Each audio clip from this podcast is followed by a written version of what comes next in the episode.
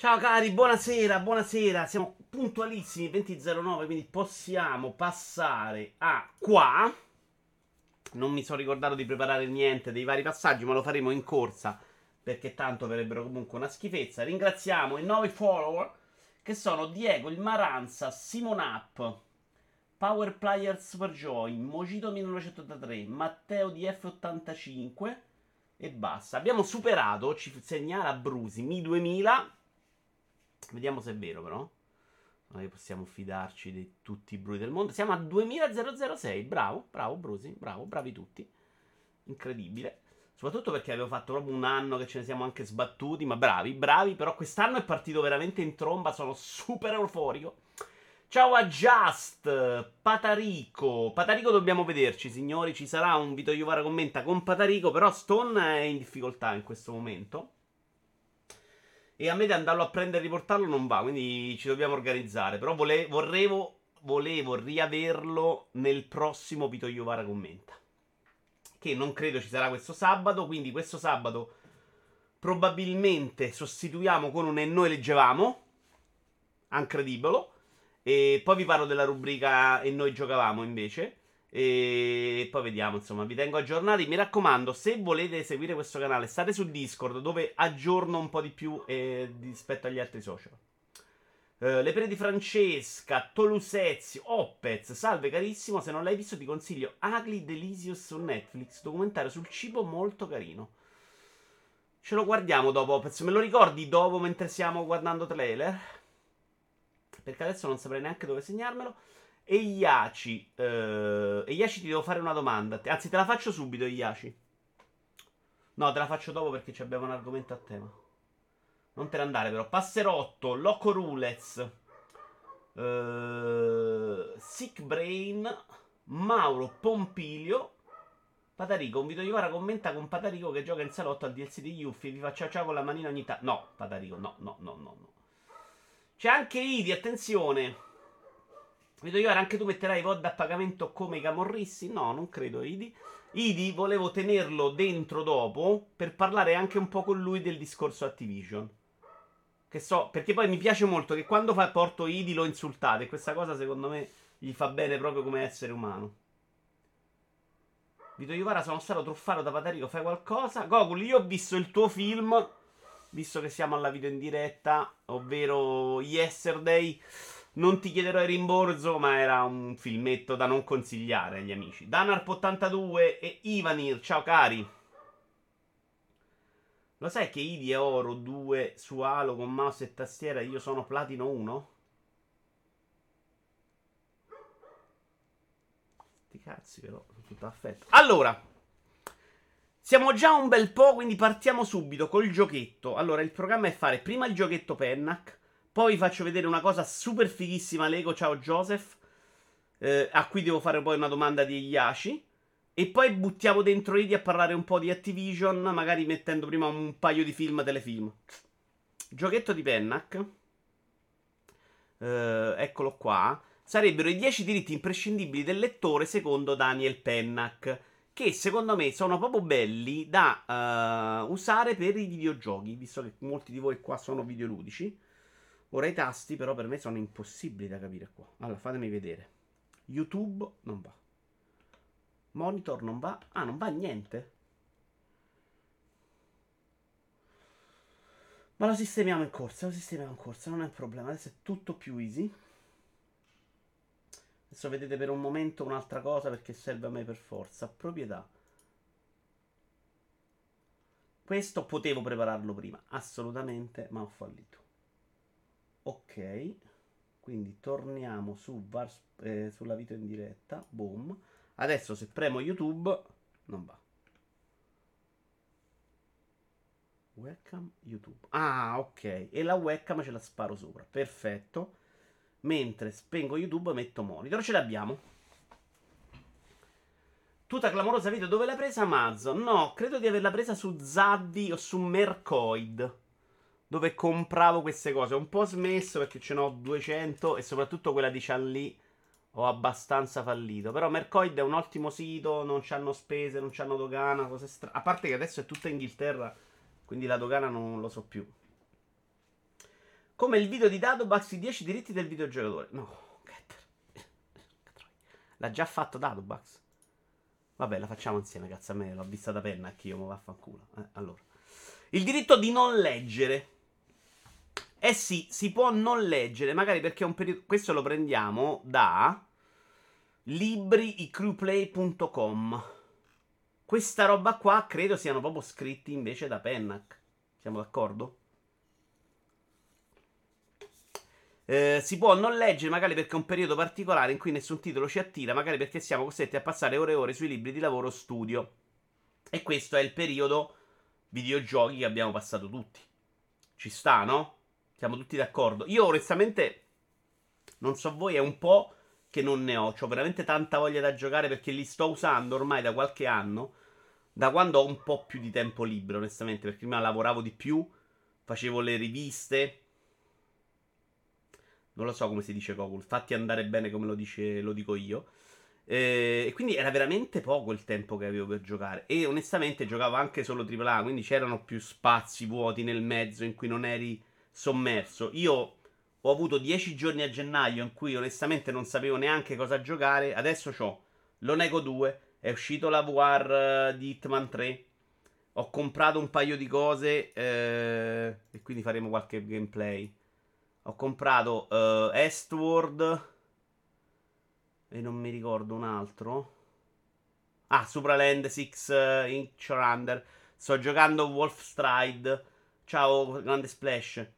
Eh, ho iniziato oggi Nobody Saves the World. Quindi in un attimo mi si è proprio riempito la Windjammers 2. Oggi ho fatto una partitella. E quindi è proprio diventato difficile per me avere questo periodo di scazzo completo in cui non ho voglia. Soprattutto perché sapete, perché una volta c'erano i giochi li iniziavi, li finivi e per me erano morti. Oggi ho lasciato in sospeso diverse esperienze che me le sono godute, però mamma mia le vorrei riprendere in mano. Prendi Flight Simulator, prendi Hades, prendi altre 18 cose che mi vengono in mente. Ciao Stone! Stone molto a rischio positivo. E, e quindi, cioè, se mi passa la voglia, mi metto a giocare quella roba là. Ivanir, com'è Nobody Saved the World? Guarda, ho fatto veramente l'inizio, un po' più di quello che avevo provato nella demo. Good vibes, onestamente mi, è, mi ha fatto meno cagare della demo.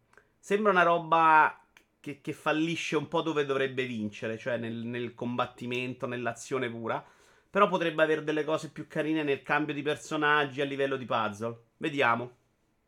Onestamente non mi ha fatto cagare l'inizio oggi, però pochissimo l'ho giocato. Io non ce la faccio, dice Passerotto. Pensa che pure con i giochi giapponesi non riuscivo a skippare. Mi guardavo tutti i simboli.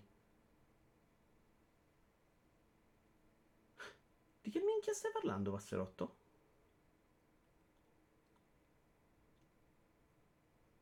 Vabbè, non lo so. Mi sono perso un passaggio, Passerotto. Perché mi parli dello skippare? Comunque, periodo ce ne siamo. A me non capita da tanto, però in passato è successo. Io ne ricordo uno clamorosissimo io ho cominciato a giocare seriamente, diciamo, PlayStation. Prima c'avevo il Commodore 64 attaccato, però giocavo molto poco.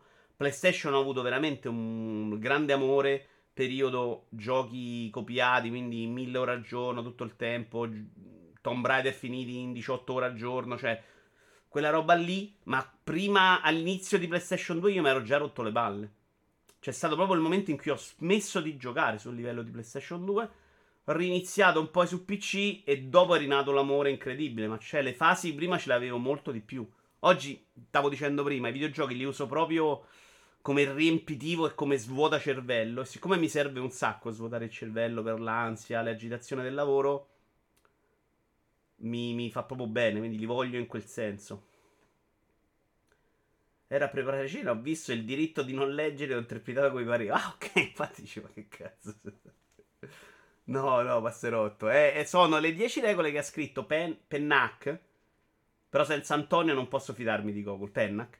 Eh, sulla lettura. E volevo riproporvele in tema videoludico. Cosa che pare abbia già fatto Datobax. Ma no, ce la facciamo andare bene.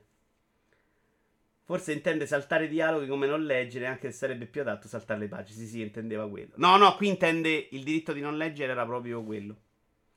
Io sono in piena crisi, ho persino lasciato a metà Last of Us 2. The Last of Us 2. Male, Valda, male. Però il consiglio che ti daranno tutti sempre Stavo per vedere il mio Telegram. In cui credo che ci sia la risposta di Idi. No, c'è Stone. Idi mi ha provato. Mi stanno promettendo Rainbow Six.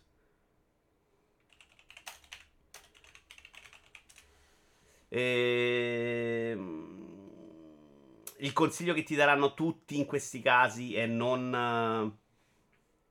non ucciderti, Vald. Cioè, se non ti va, non ti ammazzare, anche perché forzarti in questi casi è solo controproducente.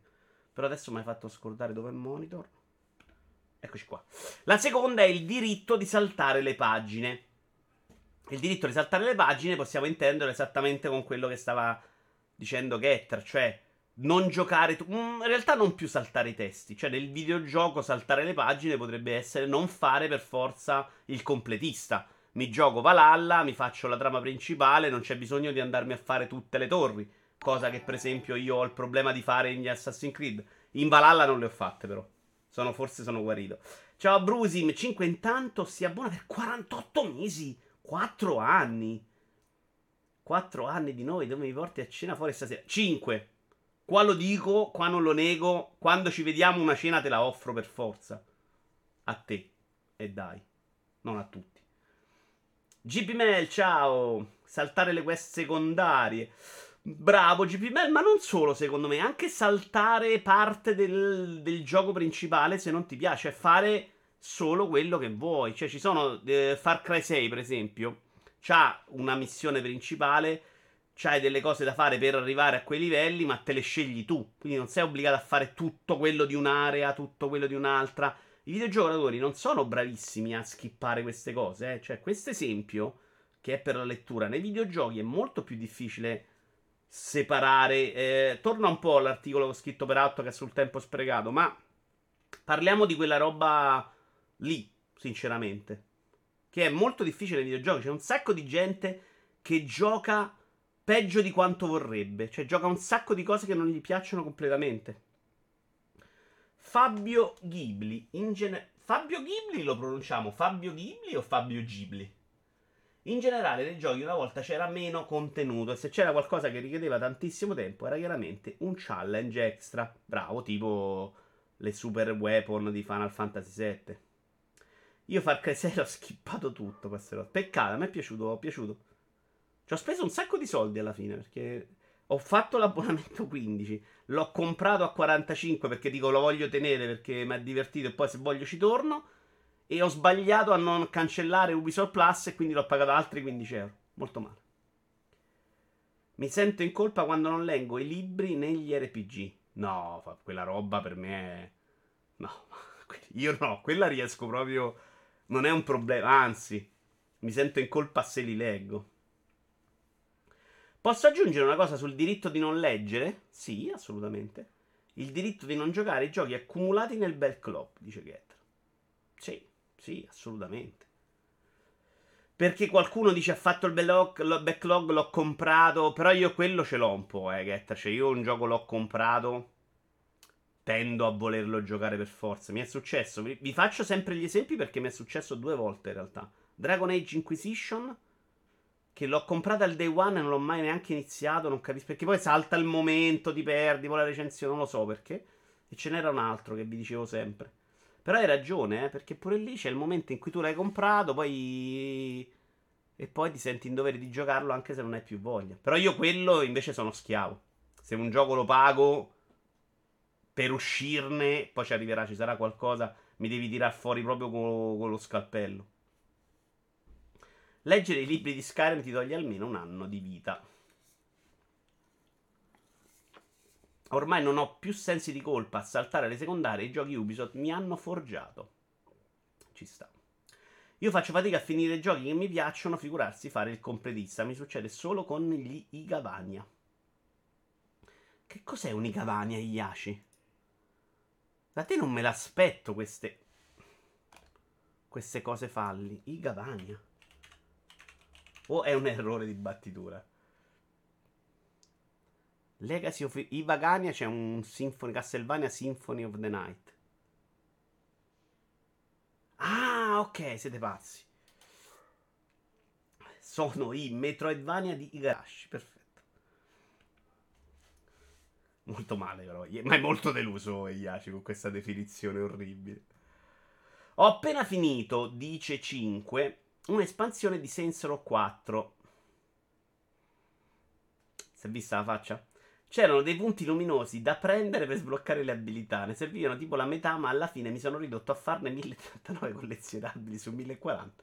Perché non ce la facevo a lasciarvi, ma morivo dentro, dice 5. Ci sta.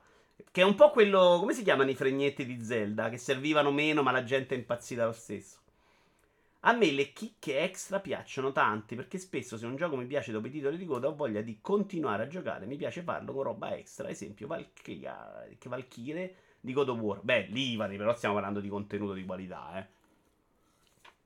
Ma in realtà non sto neanche criticando chi voglia fare sta roba, sto solo dicendo se, se lo fate, se non lo fate, se c'è il diritto, se mentalmente vi sentite obbligati in qualche modo per queste condizioni. Ah, ho finito le Red Bull ufficialmente. Sono dell'opinione di Serino, però. Il backlog è la lista dei giochi a cui non vuoi giocare. Se ne esce uno che ti piace, gioca a quello, dice Getter. Sì e no, eh. Cioè, a volte il backlog è semplicemente la, la roba che hai messo in pausa perché è uscita un'altra roba oppure perché semplicemente non c'è tempo, succede, eh. Cioè, io so da solo, senza figli, ma se avessi i ragazzini cose, ha voglia la roba che non potrei giocare e che vorrei giocare. Poi io non la compro. Io sto vizio di comprare la roba e archiviarla là è più complesso. Adesso, per esempio, ho comprato due o tre giochi, sto impazzendo. Sto cercando di menare con Wolf Stride per cercare di passare ad altro, perché se no mi si ammucchia. Io non, non mi piace ammucchiarlo. In quel giocare peggio di quello che vogliamo fare, oppure il giocare roba che non diverte, sento una velata critica anche a chi gioca roba solo perché è utile a migliorare il proprio profilo con trofei e obiettivi. Roba che non diverte, ma che serve solo per fare volume. Io non sono così critico con te, Just, su chi gioca per fare gli obiettivi, perché sono stato uno di quelli. E il divertimento lì non è in quello che giochi, ma è nel migliorare il tuo punteggio. Ok? Poi col tempo, abbandonandomi, sono stato molto critico sul tempo che ho impiegato a fare quella roba. Però il divertimento lì c'è. E non è in quello, necessariamente in quello che fai, ma nel raggiungimento di un obiettivo. Se vai a stringere, giocare ai videogiochi, è quella roba là, però, è raggiungere obiettivi. E quindi non, non sono così critico. Poi, onestamente, giocare della roba proprio orribilissima perché quelli sono mille facili, lì sono più critico. Se invece sto giocando un gioco, mi faccio anche della roba discutibile perché sblocco l'obiettivo, non, non, non, ti, non ti crocifigo, ecco. Ma quanto è bello Deathloop, dice Fabio Volante. Molto, molto. Difficile, di, di difficile lettura però Fabio Volante, secondo me. È bello dopo un po'.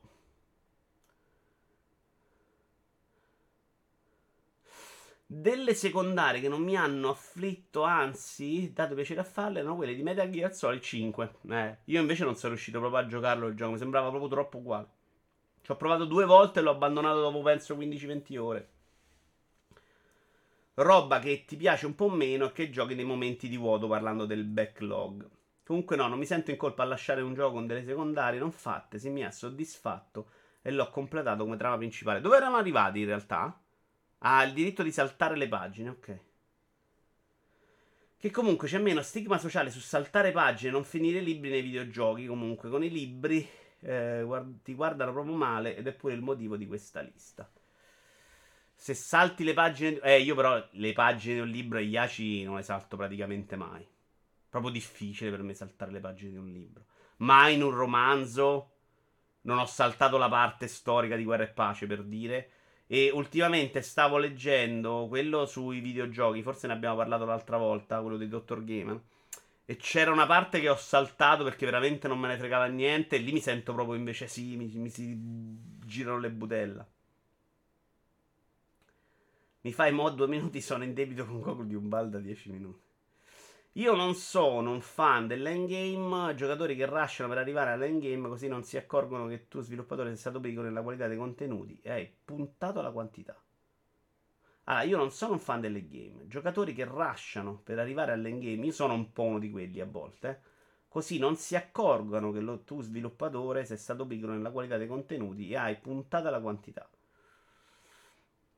Spiegati meglio, GPML, perché non ho capitissimo il concetto che vuoi esprimere. Cioè, io se faccio, se rascio è perché mi sono rotto i coglioni. E quindi se c'è la possibilità sono contento. Poi è come Yakuza. Yakuza, io la seconda parte delle mie giocate a tutti gli episodi di Yakuza sono una rasciata. Perché la prima parte faccio secondarie, faccio cose. Poi arriva veramente il momento in cui non ne posso più. Finale. Io non riesco a portare avanti Nino Kuni 2. E te crede, è orribile, Fabio Ghibli. Dopo credo già 60 ore. In un qualche modo è stupido. Non ho mai lasciato un gioco così avanti. È proprio brutto Ghibli Pro. Brutto, brutta la parte tattica. Ripetitivissime le secondarie. Stupidissime. Cioè. Male deve essere arrivato a 60 ore. Però anch'io, eh. Se arrivo a quella cifra là di ore. Raschiami via dal pavimento. Io non gioco, faccio tutto quello che mi va di fare e solitamente arrivo tranquillo alla fine, però spesso la curiosità di vedere segreti endgame è roba varia che non riesco a ottenere subito, cerco su internet, ci sta. Io invece voglio morire, dice Idi, con le secondarie di Far Cry 6, il gioco mi piace ma tutti quei segnalini mi guardano piuttosto che non completare la mappa, mollo il gioco perché mi rompe il cazzo. È una roba che soffrono molti. Io, per esempio, questo problema non ce l'ho proprio. E secondo me, Far Cry 6, se ti metti a pulire la mappa, ce ne esce una mezza porcheria. Cioè, molto meno bello, secondo me se ti fai solo il giusto, anche facendo quella roba là sulla mappa, un po' banale, però ne fai a dosi, piccole dosi, secondo me ne esce una roba molto più sopportabile. Se ti metti a fare tutto, secondo me è troppo rotto e ripetitivo. Come si fa a saltare pagine a un libro? Eh, passerotto, a me qualche volta l'ho fatta. Adesso ho un esempio recente, ma non mi viene in mente. Dovrei guardare, vediamo nella lista ro- dei libri letti. Perché sicuramente una, uh, di recente ho saltato qualcosa. Soffrendo proprio dentro. Uh, il genere del talento è mio adorabile meme. Thank you for playing. Ah, no, non ne abbiamo parlato. Il solo del mondo a memoria, no. Nella testa del dragone, no. Storia di Roma di Indra Montanelli, no. Boh, forse qualcosa di cui abbiamo parlato.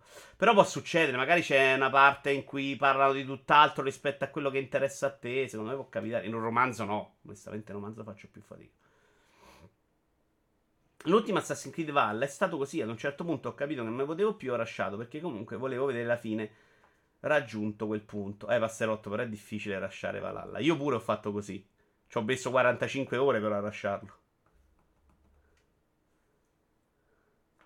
In certi romanzi da mille mila pagine, qualche pagina è superflua, diciamo. Poi io cerco di forzarmi a leggere tutto. Guarda, Guerra e Pace secondo me è un bellissimo esempio quello eh? Perché, a parte che lo lascio, ma c'è proprio una parte che non è il romanzo, ma è una parte più storica, una noia mortale. O in Moby Dick c'è la parte in cui racconta il pesce e... Che sti cazzi, insomma, per tutto il resto. Quindi succede, secondo me non è impossibile. Praticamente state descrivendo la mia attuale esperienza con Oninaki. Sono arrivato a 20 ore, non ce la faccio più. Speravo che durasse di meno. Ora sto lasciando. Correndo come uno che ha fatto un'infrazione stradale con l'auto ed inseguito dai carabinieri. Sta succedendo un po' a me anche con Wolf Stride. Che mi è piaciuto un sacco. Mi continua a piacere.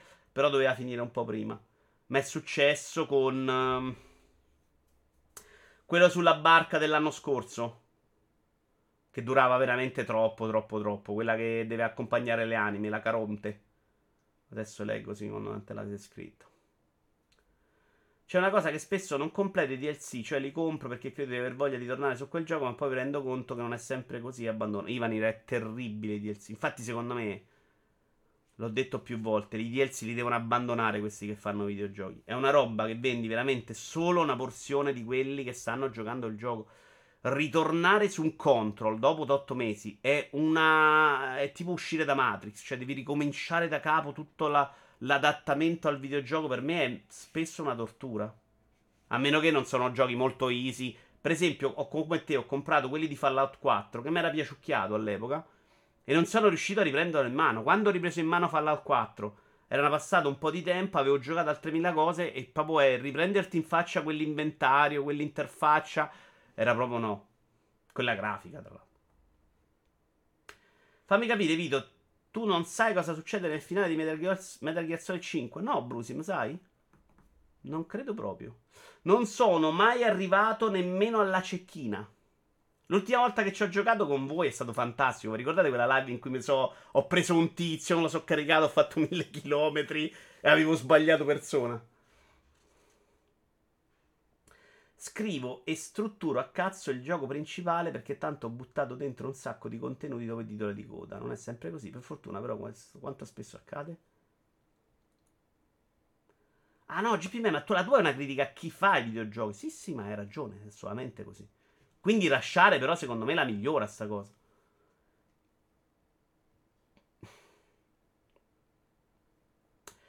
Uh, video, ma con libri che avevi già letto, conoscevi magari? Altrimenti come fai a saltare che so un capitolo se non sai di che parlerà? No, no, passerotto. Io faccio proprio fatica, però può capitare, che ne so... Uh, allora, un libro che ho letto, quello sulla factfulness, quella roba lì, che era una roba divisa in capitoli molto separati l'uno dall'altro, che affrontava l'argomento su come dovevi uh, affrontare la vita, leggere le informazioni spesso nel finale c'era la, la, rispiegazione di quello che aveva detto prima. Lì, in qualche capitolo, mi è capitato di saltare la rispiegazione. Poi magari dentro c'era il segreto di Fatima, ovviamente. Però la sensazione, conoscendo il libro, era che mi ripeteva quella cosa che mi aveva già spiegato prima nello stesso libro. Era come se faceva. Spiegava il capitolo, c'era il concetto, poi spiegava il capitolo e poi faceva il sunto finale. Quelle pagine di sunto finale a me rompevano proprio le scatole come i riassuntini di Netflix, no? Nel precedente episodio, quella roba secondo me è saltabilissima. Ecco, questa era bravo, questa roba qua è stata proprio così. Lì qualcosa ho saltato. Il gioco mi ha completamente liberato da altri pensieri, dalla fretta e dalla noia e di cui mi sono goduto ogni singolo istante è stato Death Stranding. Ha proprio ripulito la mia testa da giocatore anziano. Bello. Parlando di libri, torno al mio mestiere di libraio. Bello, GP Mel. Pastorale americana è un capolavoro, ma poteva vivere benissimo con 50-70 pagine in meno. Parliamo di quello di Roth. Perché quanto cazzo ne so. L'ho letto di recente, ne abbiamo parlato qua a GP Mail. Devo dire, Spirit Father era il gioco, sì. Che io non ho avvertito questo fastidio, però. Eh. Anzi, secondo me è un libro che poteva dire anche di più. Alla fine c'hai proprio l'impressione che, che sia un po' tagliato. Però mi è piaciuto un sacco, bellissimo. Secondo me in un libro, più che saltare una o più pagine, si saltano delle righe nella pagina. No, quello no, dai, Six. Ormai lo faccio per, per, dislessia, per abitudine a leggere su internet. Quando leggo su internet, cioè leggo proprio saltando, me ne accorgo e devo rileggere. Come ti è venuto in mente è come uscire da Matrix. Beh, la uso tantissimo, Wolfcar, per qualsiasi cosa. Cioè quella roba d'impatto. Vabbè, Vito, ma conosci la storia di Metal Gear? Li ho giocati più o meno tutti, poi tutta sta storia. Non sono un grande amante delle storie, ecco. Se mi dite raccontano, onestamente faccio fatica. Però più o meno sì, sui cloni, sulla mamma, sul papà, un po' sì. I DLC sono delicati, spesso però dipende dal gioco. Un gioco con controlli semplici, esempio Hades, lo riprende in mano facilmente. Eh, sì, sì, alcuni sì, alcuni no. Che poi se non era per 5 a quest'ora Metal Gear Solid 5 lo doveva ancora giocare. E il gameplay di loop di certi saggi ripetono la stessa cosa. Se ti è piaciuto Pastorale Americano, subito la macchia umana e il complotto contro l'America. GP Mail, io devo segnarmeli però queste robe. Perché a parte che ho accumulato già 40 libri da parte. Acquisti. Amazon.it. Allora, chi è che mi aveva suggerito qualcosa prima su Netflix? Ciao, infame. Eh, la macchia umana. Subito no, perché ho una lista di roba. Che è sempre di rotto, ok. Ah, ma tutti i libri suoi mi stai consigliando? Aggiunge la lista. Sì, lui lo voglio leggere. Lui ho letto due o tre cose. Non mi ricordo se due o tre. Mi è piaciuto abbastanza tutto. Complotto contro l'America. Però ecco, voglio alternare. Cioè, nella mia vita devo. Devo recuperare 70 miliardi di cose. Non mi va di fossilizzarmi. Tra l'altro, ottimi prezzi Kindle per rotta. Sappiatelo. Uh, no, Google, non li ascolto i podcast. Non sono proprio nel, nel. Non c'è nella mia vita il momento in cui ascolto podcast. C'era del montaggio Lego. State zitto, come faccio a stare zitto? Qual era il consiglio Netflix? E onestamente quando monto Lego ho da recuperare roba videoludica così, Outcast, altre robe, mi ascolto quello. Ciao a Monaco, eh, non mi ricordo. Ah, Ugly Delicious. Grazie Opez. Così me lo segno pure quello da parte. E poi vi metto in lista nera, eh. Però poi vengo qua e dico, questo me l'avete suggerito. Sei morto per me. Sì, però non partire con l'audio, porco. Che poi YouTube mi punisce. Ugly Delicious. Ah, è proprio sul cibo di cucinare. Ma come faccio? Ah, ecco, ho trovato a mutare, scusate. Solo sapore, niente stupidate. La State Fornelli David Chang parte con gli amici per una gustosa caccia tra le culture diverse alla ricerca del cibo più buono del mondo. Me lo segno.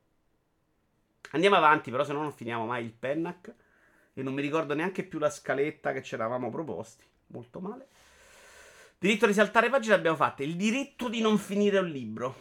Qua secondo me ci scanniamo abbastanza. Io faccio proprio fatica a non finire un libro. Io devo finirli. I videogiochi a volte proprio costringendomi a morirci dentro. Cioè, per me a volte è terribile. Tipo, è vero anche che cioè, il problema di finire i videogiochi è che spesso i videogiochi sono talmente grandi e complessi che all'interno di una roba disgustosa, tipo Stillness of the Wind, c'hai anche della roba molto bella. Questo gioco qua è la roba peggiore che io abbia finito nella mia vita. Si chiama Summer Catchers, però questa è la versione iOS. Vediamolo in 16 noni magari. E sono un mentecatto. No, non è Pierpaolo Greco, eh. Io sono un mentecatto. Eh, ta. Ta. Non mi ricordo più che devo fare. Ok. Eccolo qua. Questo qui era terribile perché tu andavi in giro con questo carretto e dovevi saltare gli ostacoli che ti camminavano avanti con questi tre oggetti che però erano casuali. Tu li mettevi all'interno di una sacca con le quantità che decidevi tu, però il modo in cui uscivano era casuale, quindi tu potevi rifare una cosa cento volte e ti diceva sfiga che, che veniva la non c'avevi uno dei tre quello che ti serviva e rifacevi da capo, quindi una tortura. Non ho visto Spider-Man, no, no, no, proprio zero interesse. Cioè, la roba Marvel per me è poco interesse, mettiamola così. Lo guarderò Spider-Man quando me lo regala. I libri vanno abbandonati se non ti piacciono. Un saluto a De Lillo che l'ho abbandonato più volte. I libri faccio meno fatica, ma anche lì ci metto un po' per mollarli. Perché mi piace comunque arrivare alla fine. Con i videogiochi veramente è proprio una tortura per me mollare un videogioco. Infatti succede proprio raramente. Deve essere proprio una roba che non sopporto più. Tipo Final Fantasy XV. E devo comunque sforzarmi. Eh, perché Final Fantasy XV che avevo mediamente odiato. Ciao Jedi. A un certo punto arrivo alla città di Venezia. C'era un boss terribile. Secondo me, una roba veramente improponibile. Perché c'erano delle cose che mi piacevano. Ovviamente. Se mi fa proprio schifo tutto, lo mollo. E, e, alla fine ho detto: no, ragazzi, devo, devo staccarmi la spina. Me lo sono disinstallato perché se no lo mettevo. Valhalla lo stavo odiando. Me lo sono ristallato per finirlo perché sono deficiente. Cioè, non mi è piaciuto mai Valhalla, ma me lo metto là. Forza Horizon 5. Ancora non l'ho disinstallato su PC perché secondo me la storia lì, la campagna la vado a finire. Sono cretino perché non mi diverte mai. Eh, però se li compro i videogiochi nel pass provare un po' e poi abbandonare non mi dà nessun problema. E Iaci dice: Pure io faccio fatichissima, ma sono favorevolissimo alla tegola. E avrei voluto seguirla di più. Alla regola, ok, avrei voluto seguirla di più. I libri vanno abbandonati se non te l'ho letto. Ciao Giorgetti. Gli unici che ho iniziato e non finito sono La coscienza di Zeno e Il nome della rosa. Allora, il nome della rosa a me me l'avevano fatto leggere a scuola e non l'ho mai finito. Tra l'altro mi sono presentato con un riassunto a settembre senza capirci una sega e volei leggerlo invece. La coscienza di Zeno invece a me fa impazzire, cioè a me Svevo piace un botto. Però Serenità l'ho iniziato due volte e mi ha rotto le palle di Zeno. L'altro invece qual era? Tre libri ha scritto lui. L'altro mi era piaciuto tanto quanto la coscienza di Zeno. Tra l'altro lui c'ha sta storia che lavora, insomma un po' ammosciato. Anche all'epoca probabilmente mi piaceva. Eh, senilità invece ho fatto fatica. Me lo sono portato nel primo viaggio in Giappone e l'ho riportato senza leggerlo. In aereo 12 ore comunque non l'ho letto.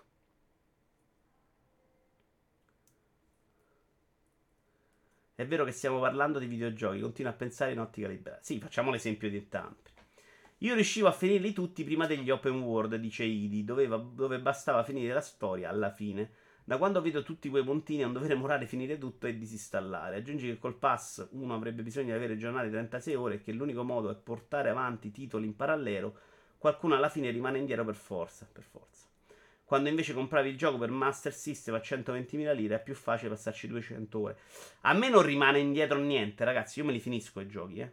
Cioè, piuttosto non li comincio perché la mia idea è un po' come quella degli adesivi su Tommaso Dorincas. Cioè, prima di cominciare il quarto gioco contemporaneamente, devo finire gli altri tre. Se no, non lo inizio. Adesso ho due o tre cose che mi piacerebbe iniziare. Tipo Hitman War, provare. Non le inizio perché non devo finire Wolfstride e devo finire altro. Se no, entri in quel loop, poi non ne esci più, eh. Se c'hai mille cose cominciate, ma non finisci più niente. Da quando mi sono dato queste regole, riesco a finire più o meno tutto. Tipo lo nego 2, adesso finisco lo nego 2 Wall Stride, eh, Bright Memory Infinite e poi mi metto a giocare bene su altre cose. Questa regola l'ho giusto rotta un po' quando sono, da quando sono live con voi, perché magari una cosa la provo al volo e poi la mollo lì e la ricomincio. La coscienza di Zeno mi ha fatto smettere di fumare. Io l'ho letto 18 anni, eh, era proprio la, mi ricordo la vacanza, la mia prima vacanza a 18 anni. A Lampedusa. Il nome della rosa è spettacolare, ma c'è una trappola di eco per selezionare i lettori, ovvero il pippone di descrizione del cancella dell'abbazia. Se passi quel punto è tutta discesa. L'ultimo Hitman è bellissimo. Il secondo livello di Hitman 3, quello della villa, è un capolavoro, dice Passerotto. Guarda, quello è uno di quelli che avevo comprato al day one e non l'ho giocato perché l'avevo iniziato anche in live, poi mi era passata un po' la voglia. Quindi ogni tanto succede. Però poi volevo, l'avrei ripreso quest'estate. Ron, benvenuto. Non l'ho giocato perché doveva uscire la versione VR. E dico, vabbè, aspetto quella. Sono più interessato. Quantomeno a provarlo VR.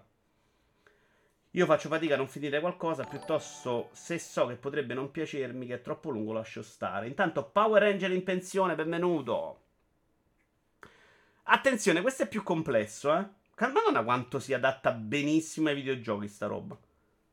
Ciao GP Hitman noiosetto. No, no, molto bello secondo me, Joseph. Gli altri due li ho giocati. Guarda, è una gran serie e sono stati molto bravi ad adattarla a tante tipologie dei, di giocatori. Ciao, Matto. Ma già un'ora che siamo qui. Beh, no, 45 minuti.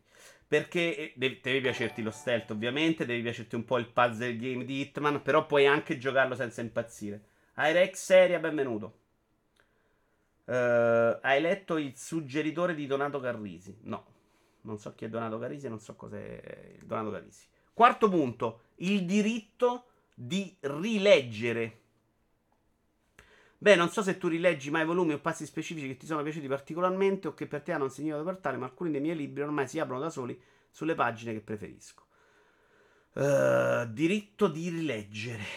Ci sta? Io penso che capiti un po' tutti Outrun io me lo rigioco una volta l'anno, però mediamente se posso scegliere preferisco sempre giocare una roba nuova. Anche più brutta sicuramente, anche che non mi aspetto che sia più bella di quella che potrei giocare, tipo farmi una run The Last of Us 2 ad hard, rigiocarmi adesso God of War. Eh, però è, cioè, mi, è proprio il discorso, no? C'è tanta di quella roba che non ho visto, che non ho letto, che non ho giocato, che faccio fatica a mettermi con la testa di dire ok, mi rigioco questa un'altra volta. Nuts and Bolts lo rigioco non perché voglio rigiocarmelo, ma perché voglio vederlo in quella... cioè voglio finirlo. mi rigioco Mario Sunshine perché c'è la versione HD, quindi per me è quasi una roba nuova. Wind Waker una volta all'anno per la sanità mentale. Wind Waker non l'ho mai rigiocato, Jedi. E l'ho pure ricomprato. Però lì lo faccio perché a Nintendo devo dare soldi a prescindere perché li voglio bene. E quindi ci sta, li metto lì. Non lo considero neanche backlog o acquisto sprecato. Cioè prendo la, i due Zelda rimasterizzati, ho fatto il mio dovere, vaffanculo. Quando ci avrò voglia li gioco. Anch'io faccio fatica a rigiocare la roba e lo stesso vale per tutti i media. Ciao Davide, uh, i film me li riguardo, anche le serie tv me li riguardo più volentieri. Office, The Office lo sto riguardando con una percentuale annuale incredibile. C'è una serie tv, sette stagioni la sto riguardando tipo una volta l'anno. Scrubs lo riguardo spesso, Friends l'ho riguardato per cento anni, Simpson mille anni. Il film magari me lo metto d'accompagnamento, soprattutto la commediola del cazzo. Il film serio è difficilissimo che lo ritocco invece. Anche se magari mi manca da rivedere. Invece, una cosa incredibile. Uh, un film di Sorkin. I film di Sorkin li riguardo. Mi sono riguardato di recente. Di recente abbiamo guardato. A proposito di Riccardo, che l'ho guardato proprio consecutivamente. Prima in lingua originale e poi in italiano. E poi mi sono riguardato di nuovo Gli 8 di Chicago. Sempre lo suo che è uscito esclusiva Netflix. Perché lì è talmente bello lo scambio uh, di battute che lo guardo spesso. Moneyball. Però stiamo a parlare di una roba di un'ora e mezza, ragazzi. Che è diversa da rigiocarsi un videogioco per 100 ore. Un Assassin's Creed. Per quanto io li abbia amati, o i Tomb Raider, oggi faccio proprio fatica a pensare di rigiocarli. Vito Iovara, ti ho mai detto che di cognome faccio Nintendo? Non lo dire mai più o ti banno proprio. Io i film li rivedo i giochi no, assolutamente. Sì, il film secondo me è una roba troppo diversa, una roba che ti porta via uh, poco tempo, puoi fare quello che ti pare. Friends non stanca mai, dice Jedi. Guarda, devo dire che rivedo più volentieri oggi Scrubs. Perché Friends, se parti col super riguaccione, c'hai due stagioni terribili e alcune cose proprio superate e invecchiate male. Lo adoro, eh. Le ultime, secondo me, ancora meglio. Però c'ho delle robe che se le guardo oggi ho un po' di fastidio. La parte Joy con Rachel. Alcune cose secondo me non completamente a fuoco. Scrubs a me piace dall'inizio alla fine, proprio senza pause. Eh, The Office, e lo riguardo in lingua originale, quindi per me è anche molto faticoso. Però sti cazzi, cioè, mi piace troppo. E piango tutte le volte, tra l'altro, questo è bello. Io, il Signore degli Anelli, ho visto un numero spropositato di volte e lo sto per riguardare. Guarda, Zack, mi hai fatto l'esempio perfetto che non mi stava venendo in mente il Signore degli Anelli, li ho guardati al cinema, tutti. E, I tre, eh, non quelli dei nani del cazzo. Eh, l'ho adorati, ma ogni volta che ho provato a rimetterli a casa mi, mi ammoscio proprio non ho nessuna voglia. Non sono mai riuscito a riguardarli per intero. Assassin's Creed, aspetti il prossimo che sarà uguale, dice Colocasi. Un po' severo. Eppure c'erano delle bellissime live dove un dottore meraviglioso rigiocava Tomb Raider. No, no, no, ma figurati vado a rigiocarlo cent'anni fa, sì. Però ammetto che già il secondo fece un po' fatica. Guardo Nightmare Before Christmas ogni anno nel periodo natalizio, credo sia l'unico rituale che ho. Scraps totale, The Office non riesco. Eh, a me piace proprio. C'ha, c'ha del, una crescita dei personaggi che è proprio difficile. Le serie che riguardo annualmente sono The Office, Doctor House. Doctor House molto bello, però non lo riguarderei onestamente. Lo riguarderei dalla quarta in poi qualcosa, però c'è la parte medica, riguardarla è una tortura. Breaking Bad non mi piace proprio. Quante volte lo hai visto al cinema? Dice Brusima. Parliamo di... Ma parli con me?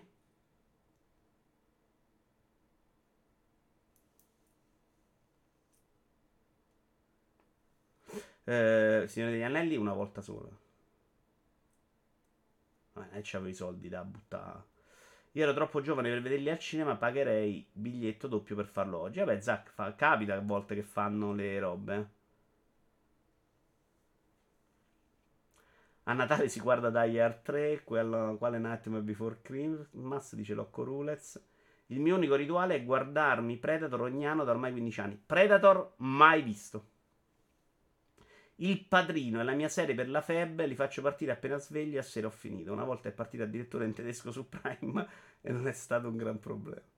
Sai che adesso probabilmente se li mette in italiano c'è l'audio, quello il secondo che fecero uscire, che secondo me era terribile quando ho provato a vederlo.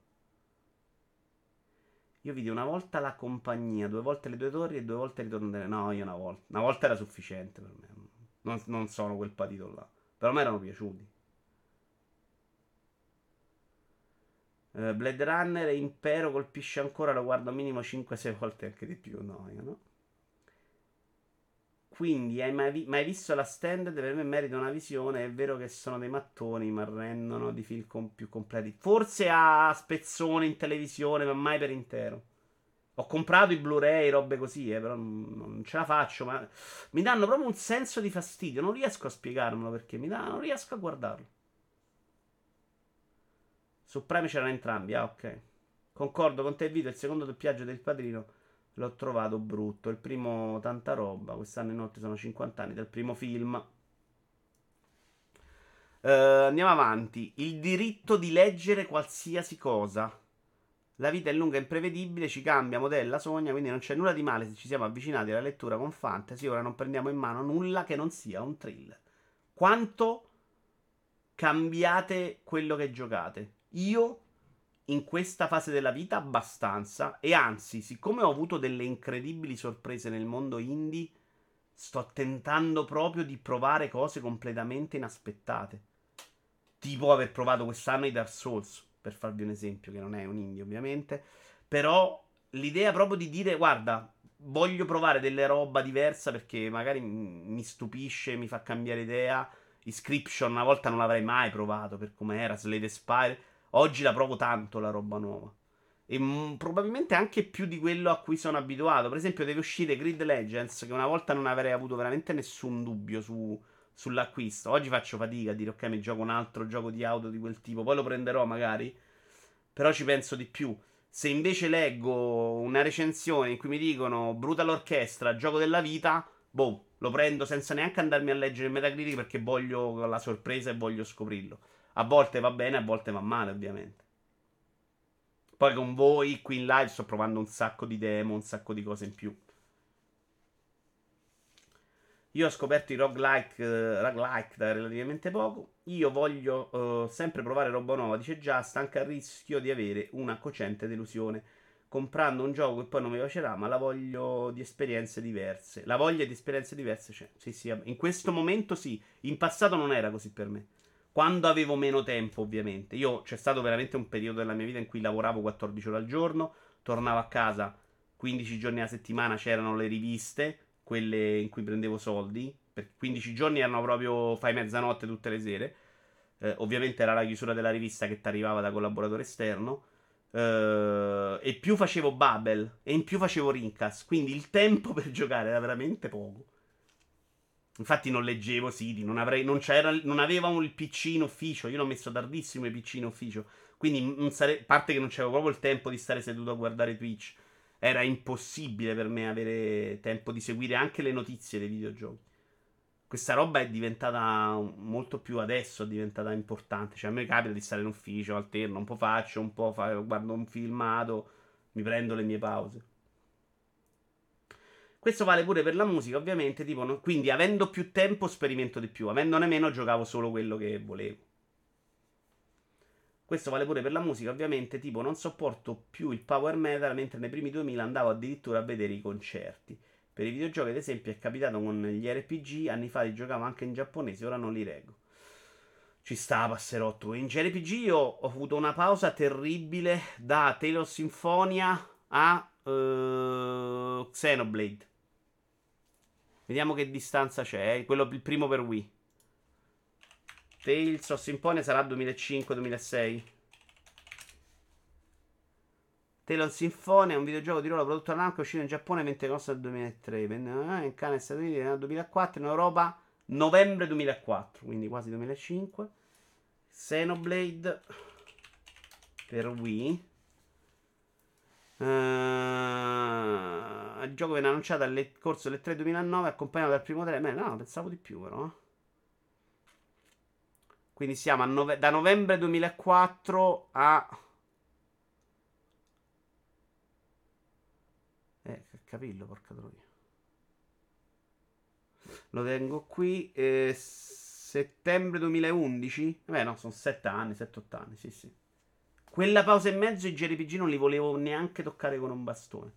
Poi mi è ripresa voglia, ho cominciato a rigiocarli, anche se un po' diversi. Insomma, ad- oggi il, il JRPG alla Dragon Quest è quello che ho più voglia di giocare, cioè quello proprio banale, classico, senza grandi idee. Per quanto bello, ovviamente. Diciamo che i JRPG hanno avuto un momento terribile su PS3. Guarda, non so neanche se è un problema loro, ma era sicuramente un problema mio. Ciao Bobluno, se non ho salutato. Il tuo lavoro non è sotto casa tua? Sì, quindi non c'era il viaggio, ma c'erano 14 ore in officina. Era 6 e mezza, 20, mediamente senza pranzo. Più il sabato facevamo 6 e mezza, 14. Questo parlo per 5-6 anni, eh, senza ferie agosto. Poi si è andati un po' scalando, con io sono pure me- mezzo esaurito. Oggi veramente se faccio 8 ore grazie al culo. A dicembre c'è stato il delirio, ho fatto 16 ore al giorno, però perché era veramente tutto l'ufficio col Covid ed era difficile da gestire. Eh, no, Boblon, no, Boblon. Poi un giorno ne parlerò. Non, po- non ho ancora venduto l'officina, non posso parlarne. In teoria i soldi si facevano, però poi non è andata benissimo. Vabbè. Quindi lo odio ormai il lavoro, infatti. Però eh, oh, l'obiettivo era quello di uscire da una situazione difficile. Secondo me serviva fare quello.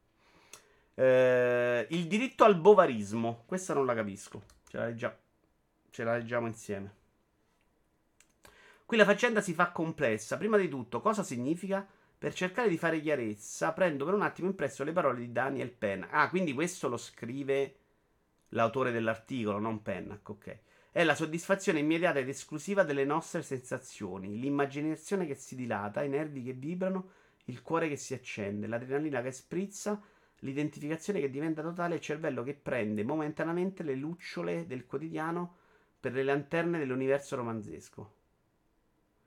Penso che significhi che abbiamo tutto il diritto di innamorarci senza riserve di qualunque libro.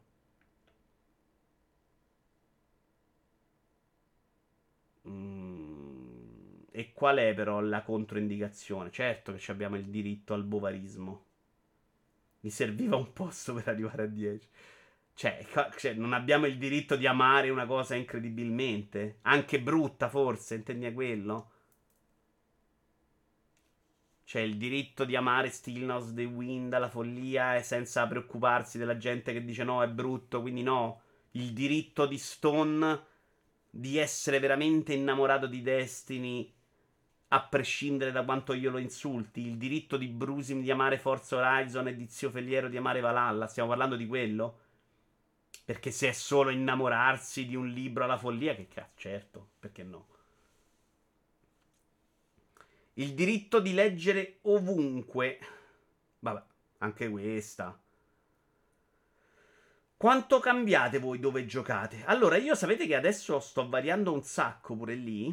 Allora, in questo momento ho tre postazioni ludiche, secondo me, di un certo livello, perché da una parte c'è l'LG da, 65, l'LG da 65, il canale da letto quello da 55, quindi di qualità.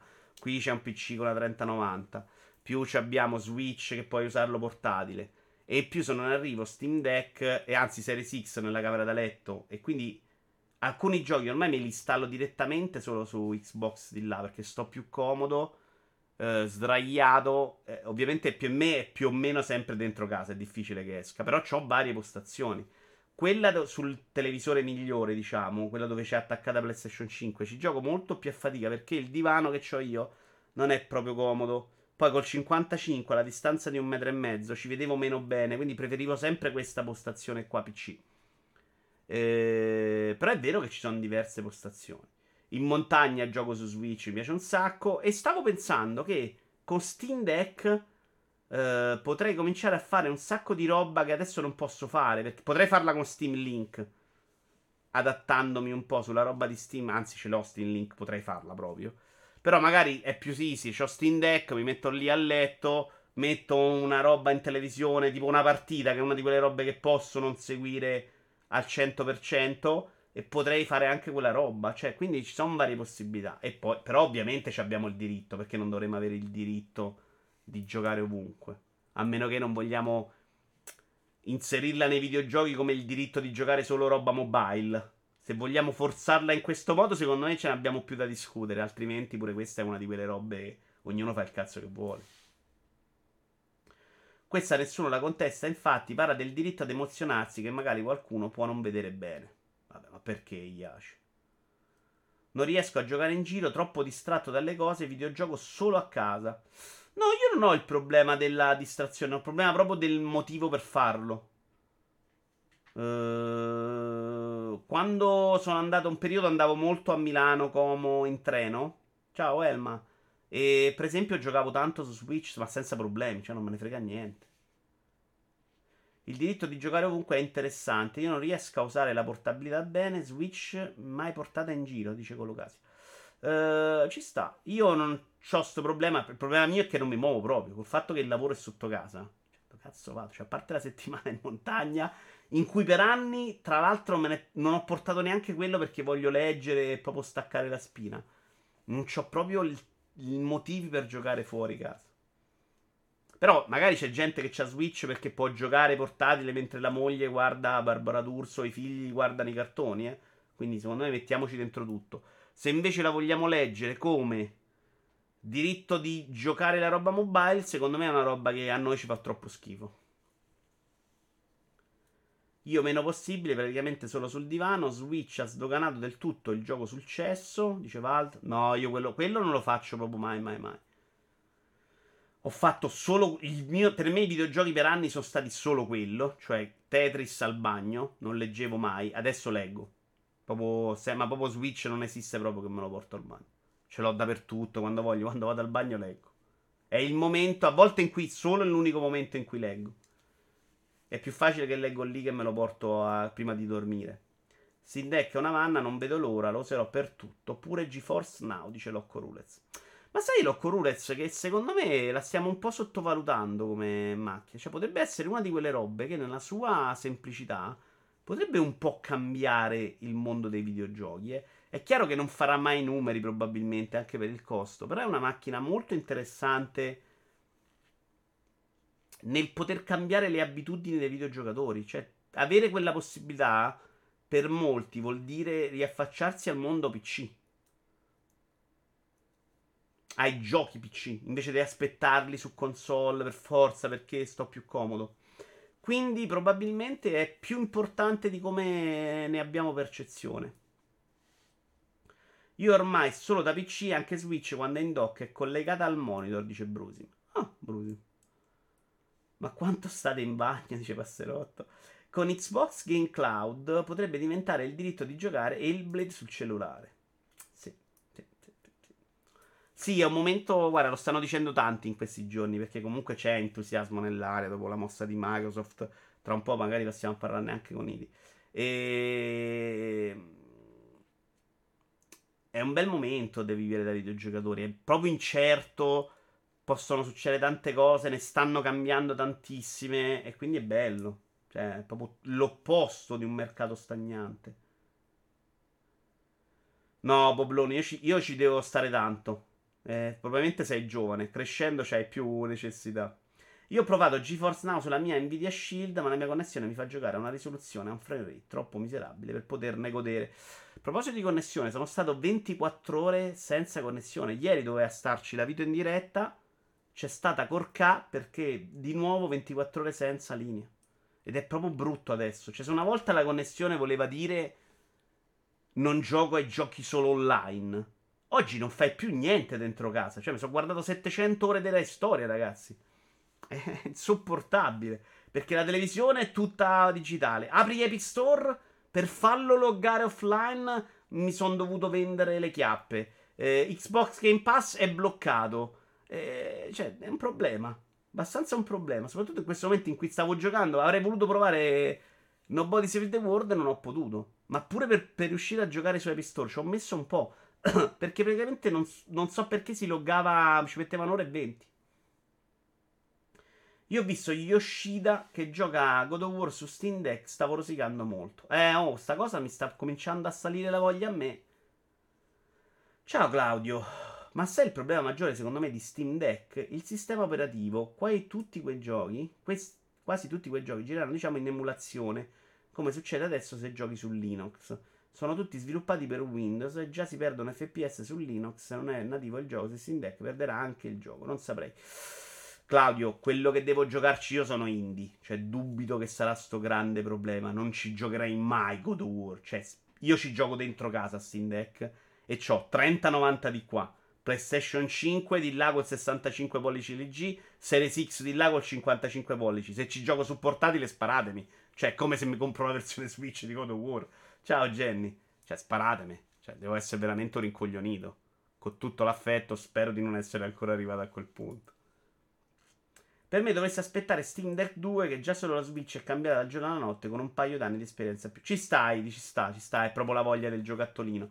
E secondo me, però, per giocare Earthblade, no, come si chiama? Uh, mi scordo sempre. Uh, Eastward, bah, va già bene, secondo me. Fa ancora giochi Konami? No. La risposta è no. Il diritto di spizzicare. Questo secondo me si adatta molto di più ai videogiochi ed è molto bello nel discorso Game Pass.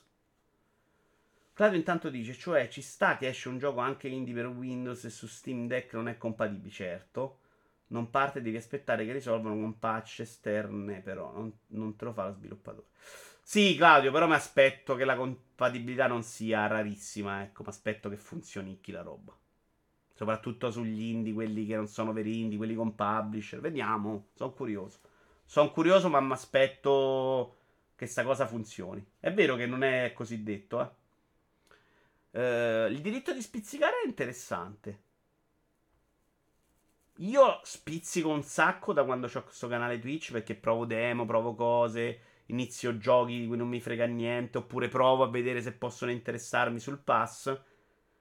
Prima del Game Pass, o prima dei sconti, o prima dei giochi mezzi regalati, si spizzicava pochino. Oggi spizzicare è una possibilità anche nel mondo dei videogiochi. Molto più dei libri, secondo me, perché il libro devi comprartelo.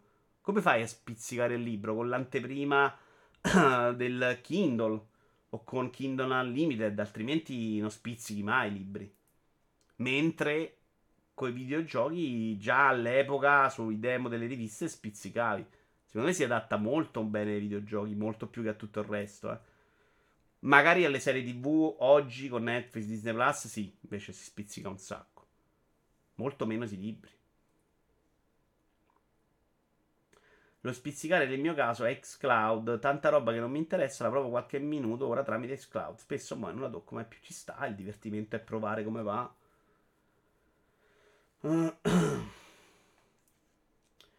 Uh, leggi in libreria. Leggi in libreria, ora ci sono tante catene con le panchine per far leggere. Qualcuno di voi è andato in libreria a leggere su una panchina, Yashi? Io per leggere devo stare proprio in un ambiente super controllato. È una di quelle cose che non riesco a fare neanche se ascolto la musica. Se metto la musica di sottofondo, il mio cervello si confonde e si perde. Quindi io devo stare proprio sul dondolo a cambio all'aria. Infatti, quest'estate stavo in montagna con la mia famiglia e chiacchieravano e abbiamo discusso perché non si zittano mai. Se voglio leggere Stavo leggendo poi una roba mediamente complessa. Eh, chi cazzo si ricorda? Ho letto una roba a sestate che era complesso da leggere, facevo fatica e quindi ho dovuto rileggere 40 volte le frasi con loro che chiacchieravano. Quando facevo l'università alla Feltrinelli a Torre Argentina. Feltrinelli è sempre un bel posto, secondo me, come tipologia di libreria molto delicato, raffinato. Secondo me le prestazioni saranno identiche tra Windows e SteamOS, dice Google. Più che altro ho fatto abbonamenti ai vari servizi digitali e ho sfogliato distrattamente riviste, quello sì. Uh, passerotto, Ridley, spizzico tanto, bravo. Bell'esempio. Sì. Ridley anch'io l'ho fatto con un abbonamento famiglia, quindi pagando molto poco e quindi mi metto le riviste, la rivista di videogiochi me la sfoglio tutta.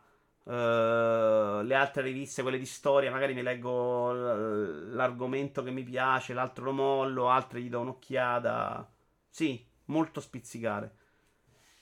Però di media come videogiocatore non sono uno spizzicatore, sono uno che i giochi li inizia e li finisce. Un po' di più lo faccio per il canale Twitch. Ok, questo non ha un corrispettivo videoludico. Il diritto di leggere a voce alta. Ma sei pazzo?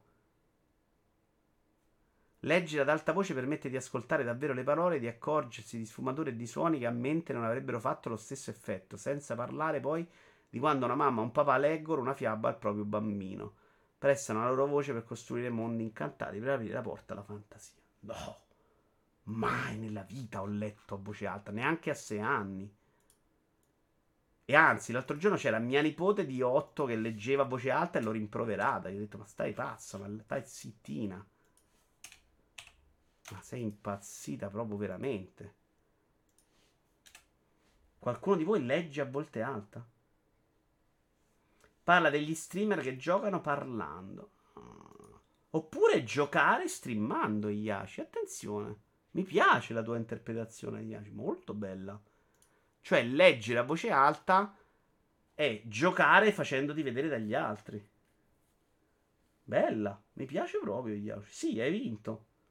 E quindi mi rimangio tutto, perché se i libri non li ho mai letti a voce alta, ho streamato e ho avuto per un periodo un piacere completamente diverso mia, dal mio giocare da solo. Adesso, per esempio, ho meno voglia di farlo, però sì, bravo, bravo, bravo Yashi, bravo. Leggere a voce alta è importante quando leggi un tuo testo per capire come scorre, dice Getter. Gol del Lecce annullato, Fabio Volante. Eh, Fabio Volante, sei un po' morto per me, però. C'è stato un momento di gioia. Eh, magari scrivi prima annullato gol del Lecce in futuro. Ti ringrazio. Però annullato gol del Lecce lo preferisco a gol del Lecce annullato. Capisci che c'è salita e discesa invece al contrario? Claudio se l'è presa proprio bene forte contro Steam Deck. Però aspettiamo, hai ragione probabilmente, non lo so. A scuola me lo insegnavano di leggere ad alta voce per sentire come leggevo, specifico sentire.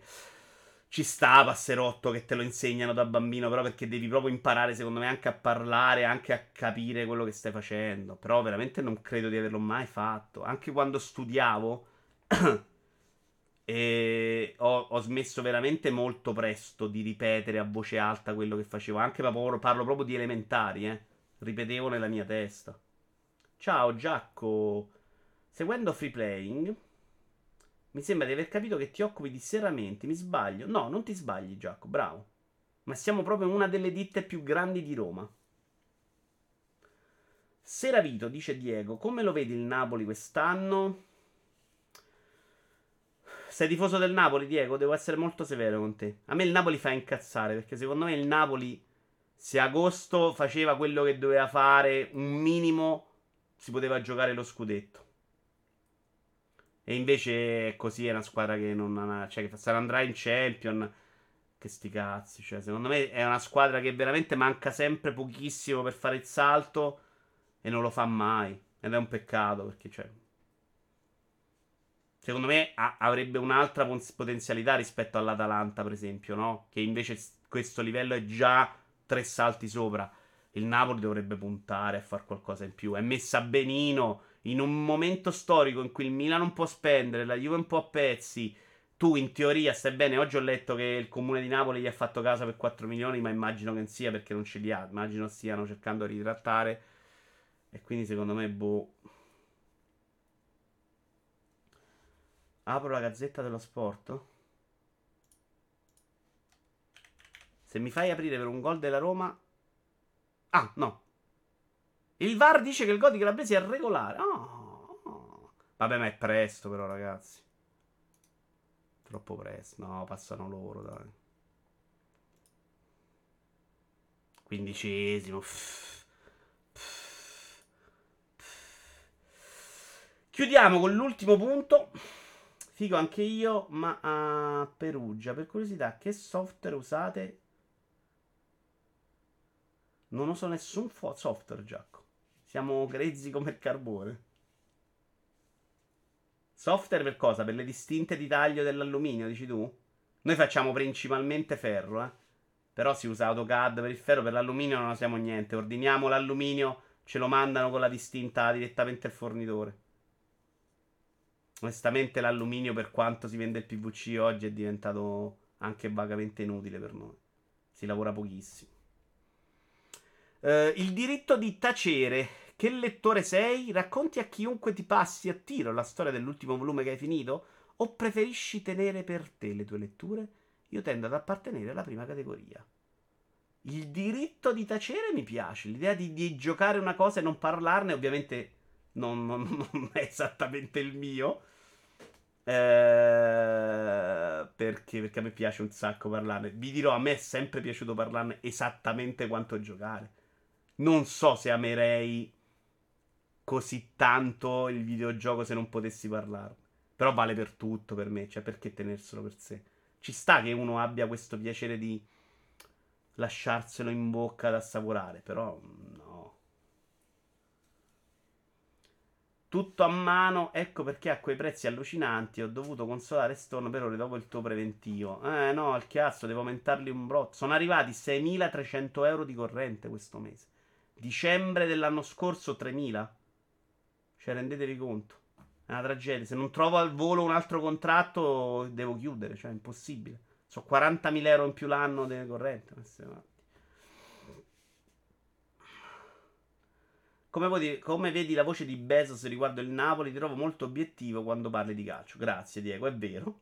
Però su Bezos non so assolutamente niente, vedi che te devo dire. Non lo so. Non capirei neanche perché Bezos dovrebbe comprarla. Poi, quando oggi queste società si comprano le squadre di calcio, poi cambiamo argomento, eh ne parliamo magari a Basport, non puoi neanche capire cosa vogliono fare, perché mediamente l'obiettivo loro è comunque autofinanziarsi e quindi cambia poco con De Laurentiis. È difficile che arriva quello che succedeva una volta, no? Il Cragnotti, il Sensi, il Tanzi che andavano là, buttavano i sgay o Moratti, per parlare di qualcuno che magari non ha fallito e che la loro idea era andare sotto perché volevano vincere. Sta cosa oggi non la fai mai. Cioè, la Roma, cioè, per esempio, è stata acquistata da un, paio, un gruppo forte, ma tu hai capito se vogliono far debiti, buffi, vogliono vincere per forza o se vogliono far soldi. Che ne sai?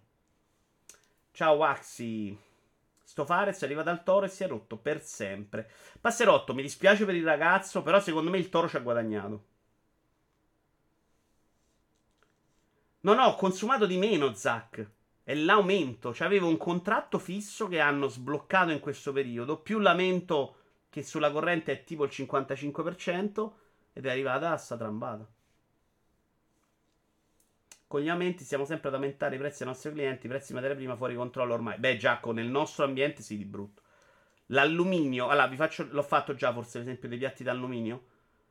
L- un 18 mesi fa i piatti d'alluminio che arrivavano costavano 2,90 al chilo, adesso li ho pagati 6,20 euro per farvi capire che proporzione.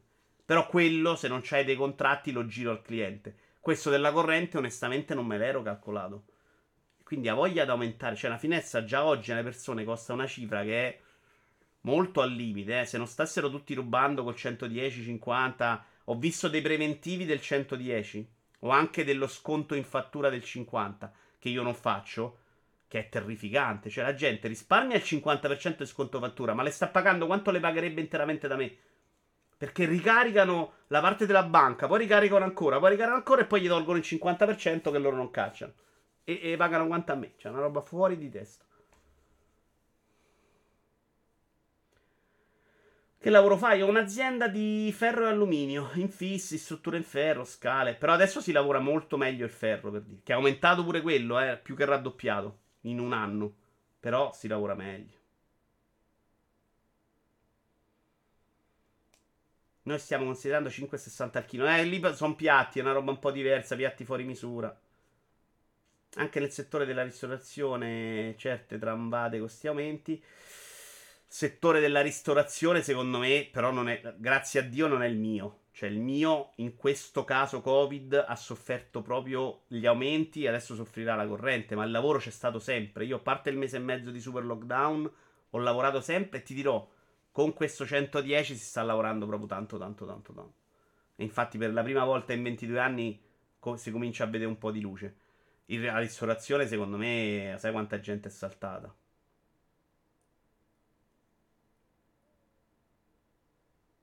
Lasciate stare il 110 che sto stampando volantini solo per quello. Guarda, io ci sto lavorando di straforo solo in un caso 5 e non lo faccio io ovviamente perché è tutto in mano ai fondi che stanno facendo veramente bei soldi perché loro si prendono solo per la pratica sto 30% e la pratica. Poi si accollano anche sto, sto credito d'imposta a 10 anni.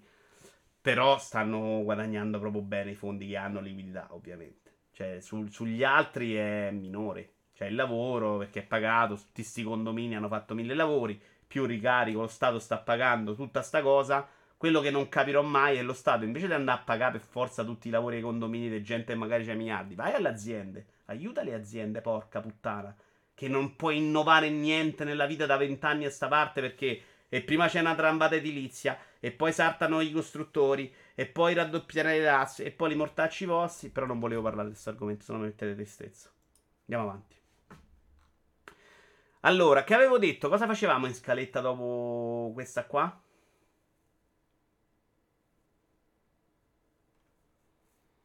Volevo arrivare dopo a un attimo a parlare, a tirare. Ah, no, no, no, no, no, no, no, no. Lego, sì. Allora, vi faccio vedere questa cosa incredibile. Poi vi dico quanto. Ho provato addirittura a comprarlo, signori. Allora, eh, qui mi servi tu, Yashi. Stai pronto, eh? Allora, adesso faccio l'ego. Poi vi parlo della nuova rubrica, quella bellissima, visto che siete in tanti. E poi mettiamo al volo Activision con Navy. Allora, questo è, signori. No. Uh... Ok. Un comodo 64 Lego che si è fatto sto tizio. Con l'interno. Non ho capito se funziona pure, c'è una follia. Questo ci puoi mettere la, la tastiera vera, ma lui l'ha fatta anche con i tasti. Eccola qua. Ah, no, no, vedi, eh? no, no, allora è funzionante. Quindi lui ha, ha coperto i tasti normali. Ok. Sì, ma qui si vede poco. Giorgetti, intanto è migliore di voi, si è abbonato Prime per tre mesi, grazie. Guardate quanto è bello.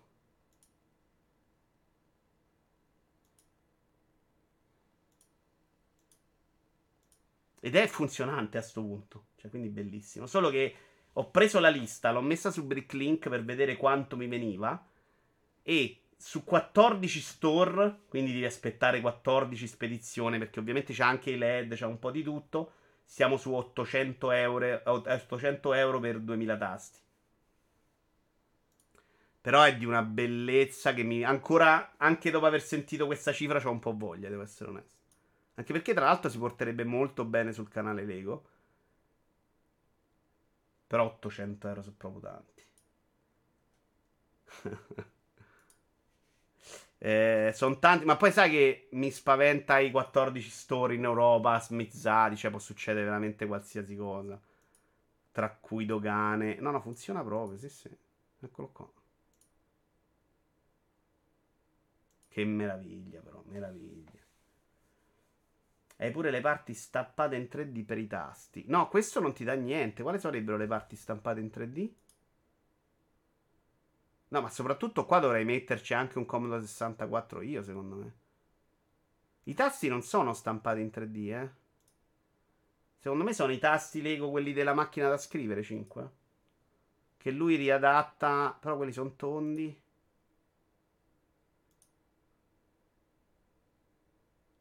No. Eh, quindi devi, quelli non so dove li, li trovi. Sì, sì, manca tutto 5 è Super Didi, certo, ma siete pazzi. Vabbè, ma io vorrei anche solo la scocca, devo essere onesto. Il programma di modellazione 3D in realtà è quello Lego. È diventato anche l'ufficiale Lego questo programma. Si chiama, adesso ve lo dico.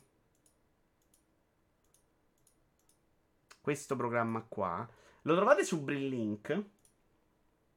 Lego una volta aveva un suo programma, forse ne abbiamo già parlato una volta.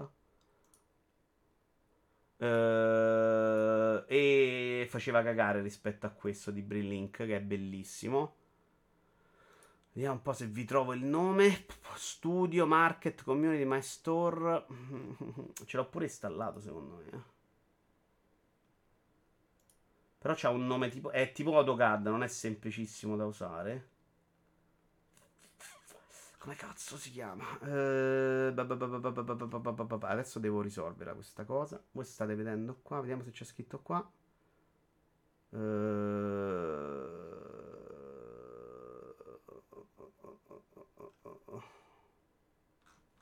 Vabbè, lo troviamo al volo su Google. Programma Lego Designer. Le, quello di prima era Lego Digital Designer, che è stato abbandonato. Notizie di recente dovrebbe esserci l'abbandono.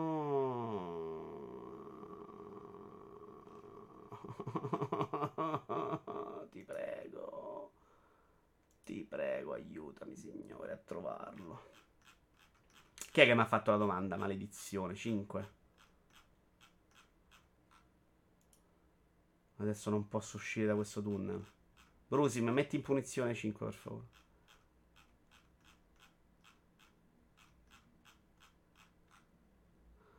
Holder Post. Adesso ve lo trovo perché c'è una notizia di recente. Dovrebbe esserci. Eccolo. Uh, Blink Studios become official 3D building up.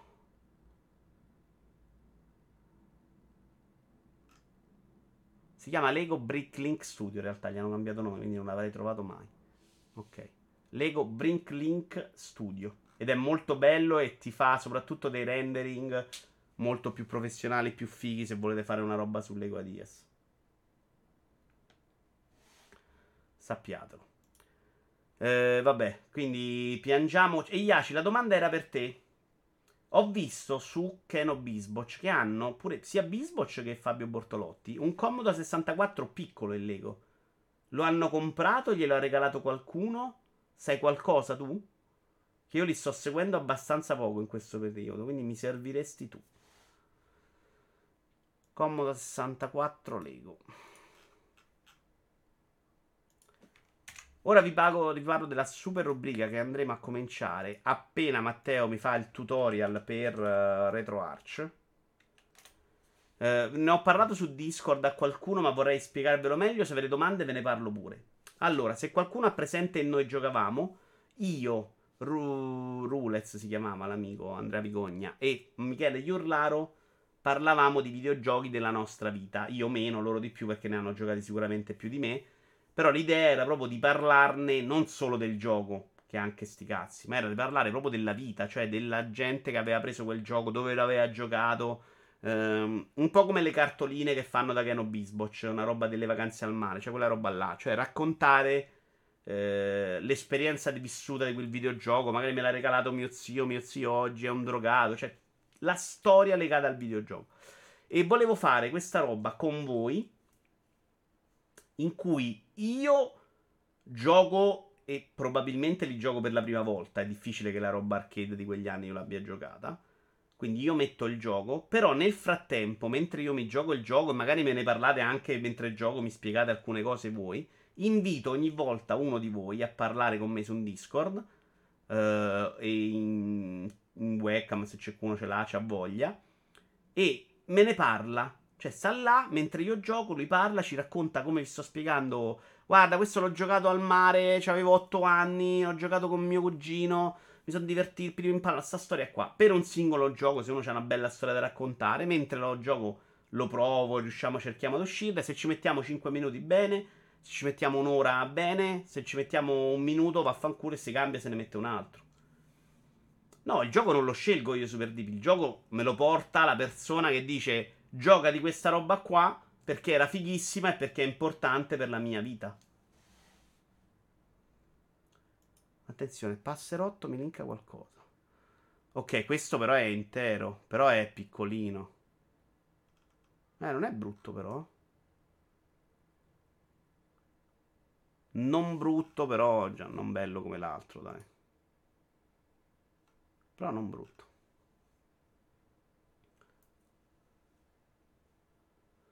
È stato proposto come. No, ma quello loro è proprio piccolino. Non mi pare sta roba qua. No, no, quello che hanno loro, Passerotto, è un po' diverso. Sembra un bel format. Mi piace, dice Super Dipi. Se chiedevi dell'accrocchio è la Ultimate 64, una flashcard per il Commodore 64. No, no, è proprio una roba di Lego, Iaci. Era un piccolo Commodore così, più o meno di questa dimensione Lego. L'ho visto nella trasmissione quella sui 40 anni del Commodore. Per me sarebbe il primo Silent Hill per PlayStation 1, che credo sia un po' più complicato da fare Power Ranger. Avevo in mente più roba arcade da sala giochi cabinato più vecchio, se è possibile. Anche perché Silent Hill lo conosco, cioè volevo proprio provare io della roba di quel tempo. Però siccome se io mi metto a provare quella roba là ci sono solo io che sbuffa e dico che palle, sta roba è orribile mi piaceva accompagnare con le esperienze vostre di vissuto, di amore proprio, perché c'è, se state ancora qui a guardare i videogiochi perché probabilmente all'epoca ve ne siete innamorati. Quindi magari io vi faccio domande, me ne parlate, in più provo il gioco e facciamo sto pacchetto completo. Ciao Nico. No, no, come 64 mini lo conosciamo, certo. E allora siamo andati lunghi con Pernacca. Eh, Idi, se ti va, ti butto dentro. Ti va? a darmi proprio un'opinione, non per 8 ore, siamo già tra l'altro un'ora e 40, sono le 21.34, però la Roma sta perdendo, quindi finché la Roma perde non stacchiamo. Non era un set se non sono fatti loro. Mm, e Iaci. Secondo me non hanno fatto mai nella vita loro, cioè devi saperle fare. Qualcuno gliel'ha fatto. Informa degli Iaci, ti do questo compitino. Uh, vieni, Idi? Online stream video, dai, ti butto dentro io. O vuoi venire webcam? Come stai messo? Sei pronto webcam? Super DB intanto si è abbonato Prime. E questa la facciamo comunque. Appena sono pronto partiamo. Voi cominciate a pensare al gioco che volete portare. Tanto arriviamo qua, ci accrocchiamo come sto facendo adesso con Idi. Lo butto dentro, ne parlate. Se vogliamo webcam si fa un secondo con StreamYard. Ecco qui, signori, Marco Idime. Da... Oh, che audio meraviglioso, cazzo. Che hai comprato? Un microfono nuovo? No, io ho il microfono della Madonna, che cazzo dici? E io uso quel microfonino che è attaccato all'orecchio adesso. Ah. Infatti non ti sento. Perfetto. ok, sai. Perché non... No, sei impazzito di nuovo lui. Madonna, che palle. La risolvo però stavolta. Non so cosa gli succede. Ma perché è basso forse? Parla un po' a parlare. Allo, allo, pronto, pronto. Non ha nessun senso sta cosa. Ah, perché cuffia... C'ho una cuffia di troppo qua. Ne... No, cuffia Artist 7. Dove te lo scrivo in chat? quello che prendo? Sto impazzendo perché è tutto giusto. L'altra volta c'era un problema che adesso ho capito, adesso improvvisamente No, io ho capito. Non capisco più. Ma perché non ha senso? C'è scritto Cuffia Art 7 Game. Non è mutato. È tutto giusto perché cazzo di motivo non ti sento. Ehm, Ecco, facendo una cosa che non funziona più. Allora, però, no, la risolvo però, eh, cioè non è un problema, è che adesso sentiranno un po' male. Ti metto su autoparlanti, dovrebbe funzionare. Il problema è che non ha la logica sta cosa. Parla un po' adesso Allo, pronto, pronto, pronto. E ti sento in cuffia. Lo sentiamo bassino. Allora, se lo sentite bassissimo, dipende da altro allora.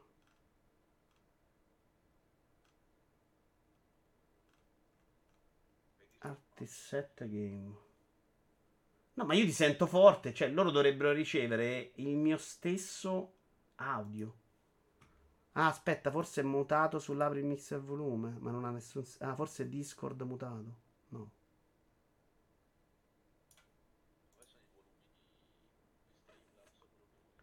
Streamlabs è a palla di fuoco.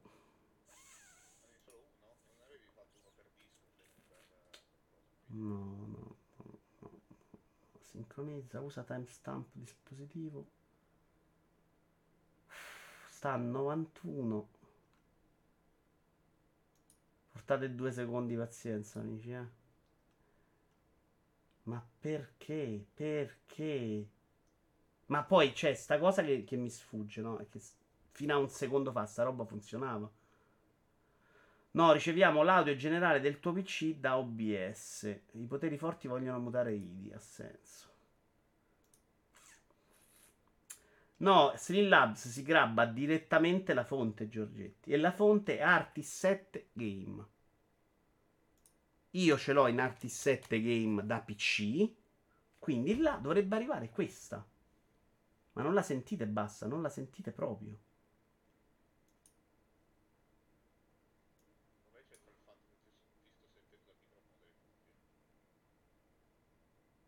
Cioè? Cioè che su, su Discord io ti sento col microfono delle cuffie. Ti sento che... Ah, vaffanculo, le impostazioni audio di Discord. Forse.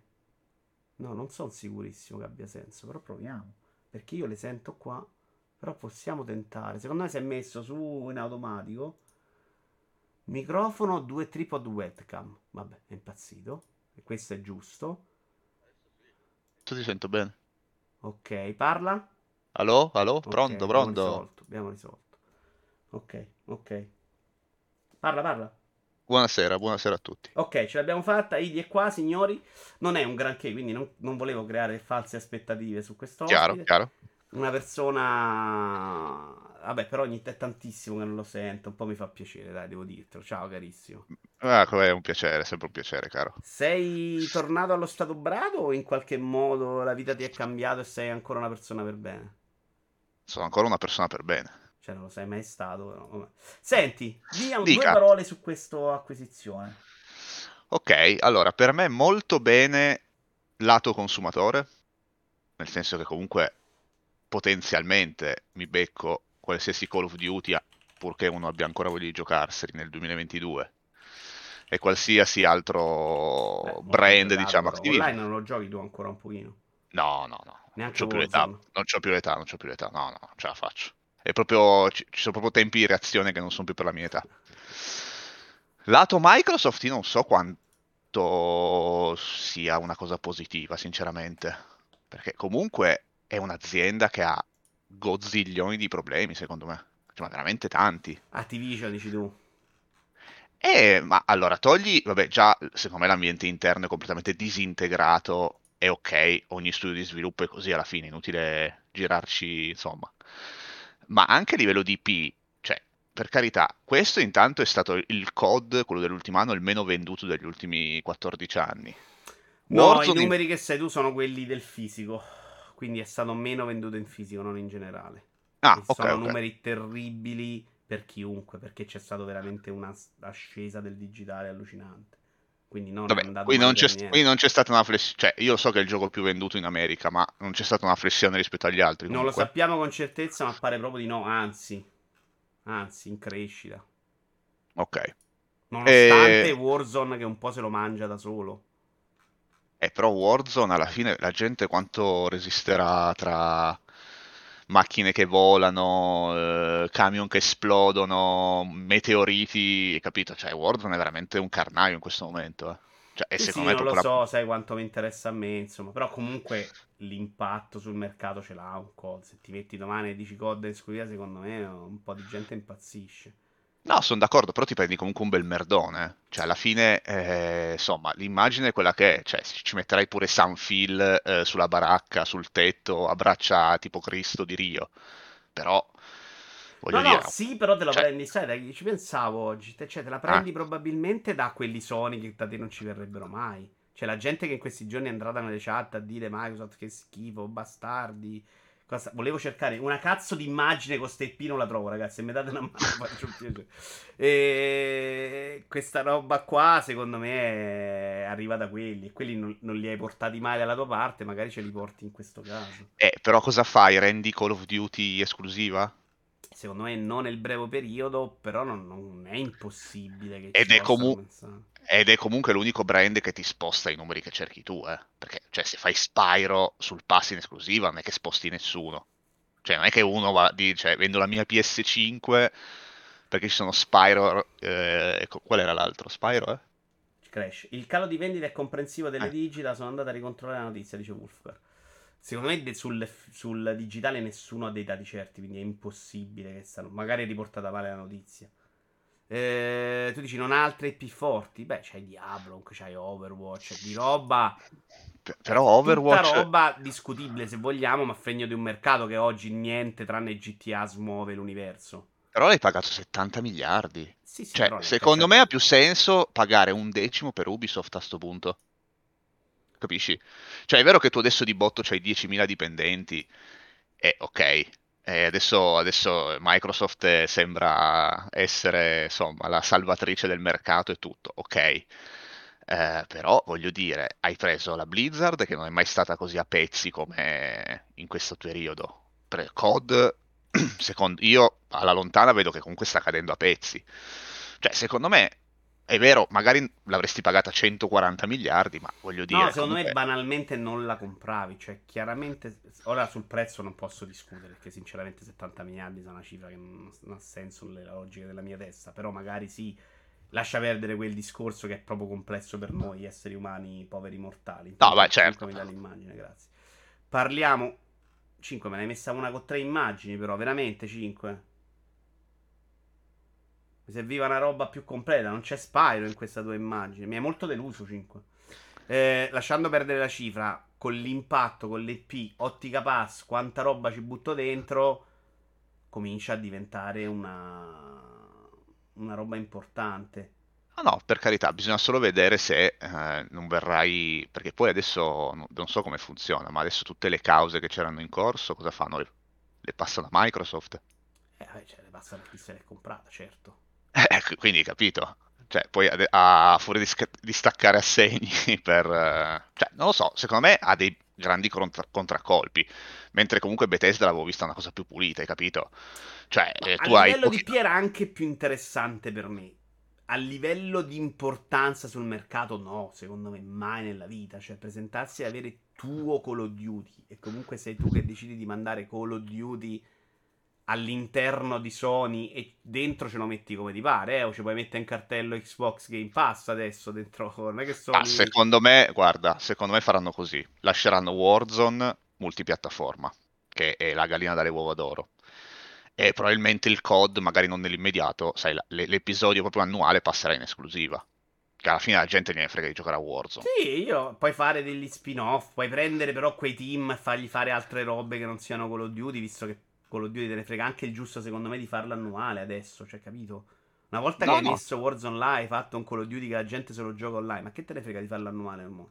Come non te ne importa più di fare Forza annuale, non te ne importa più di fare Halo. Non ti importa neanche di COD, anche perché poi sti giochi si mangiano pure a vicenda, no? Avere No, no, 5 beh, sono COD non ti serve sul pass, ti serve un COD, un Halo, un Forza, un Forza Horizon. Non lo so, sarà che io, sarò, io sono, sono scottato dall'operazione Cristiano Ronaldo, probabilmente, che vedo praticamente la stessa cosa. Cioè, mi sembra la stessa cosa, praticamente. Beh, Cioè, loro che si diciamo uccidono. loro sono un po' solidi. Il discorso che fai tu lo puoi fare sul discorso che abbiamo fatto spesso su sostenibilità pass, che è ancora secondo me molto in discussione, con il numero ufficiale questa volta di 25 milioni, sì a prezzo ridotto, che comunque è un bel numero oggi, eh. Cioè comunque mettere comunque in commercio un gioco e avere 25 milioni di utenti, tipo Windjammers 2 oggi esce, se lo possono giocare in teoria 25 milioni di persone, è tanta roba per l'idea del mercato.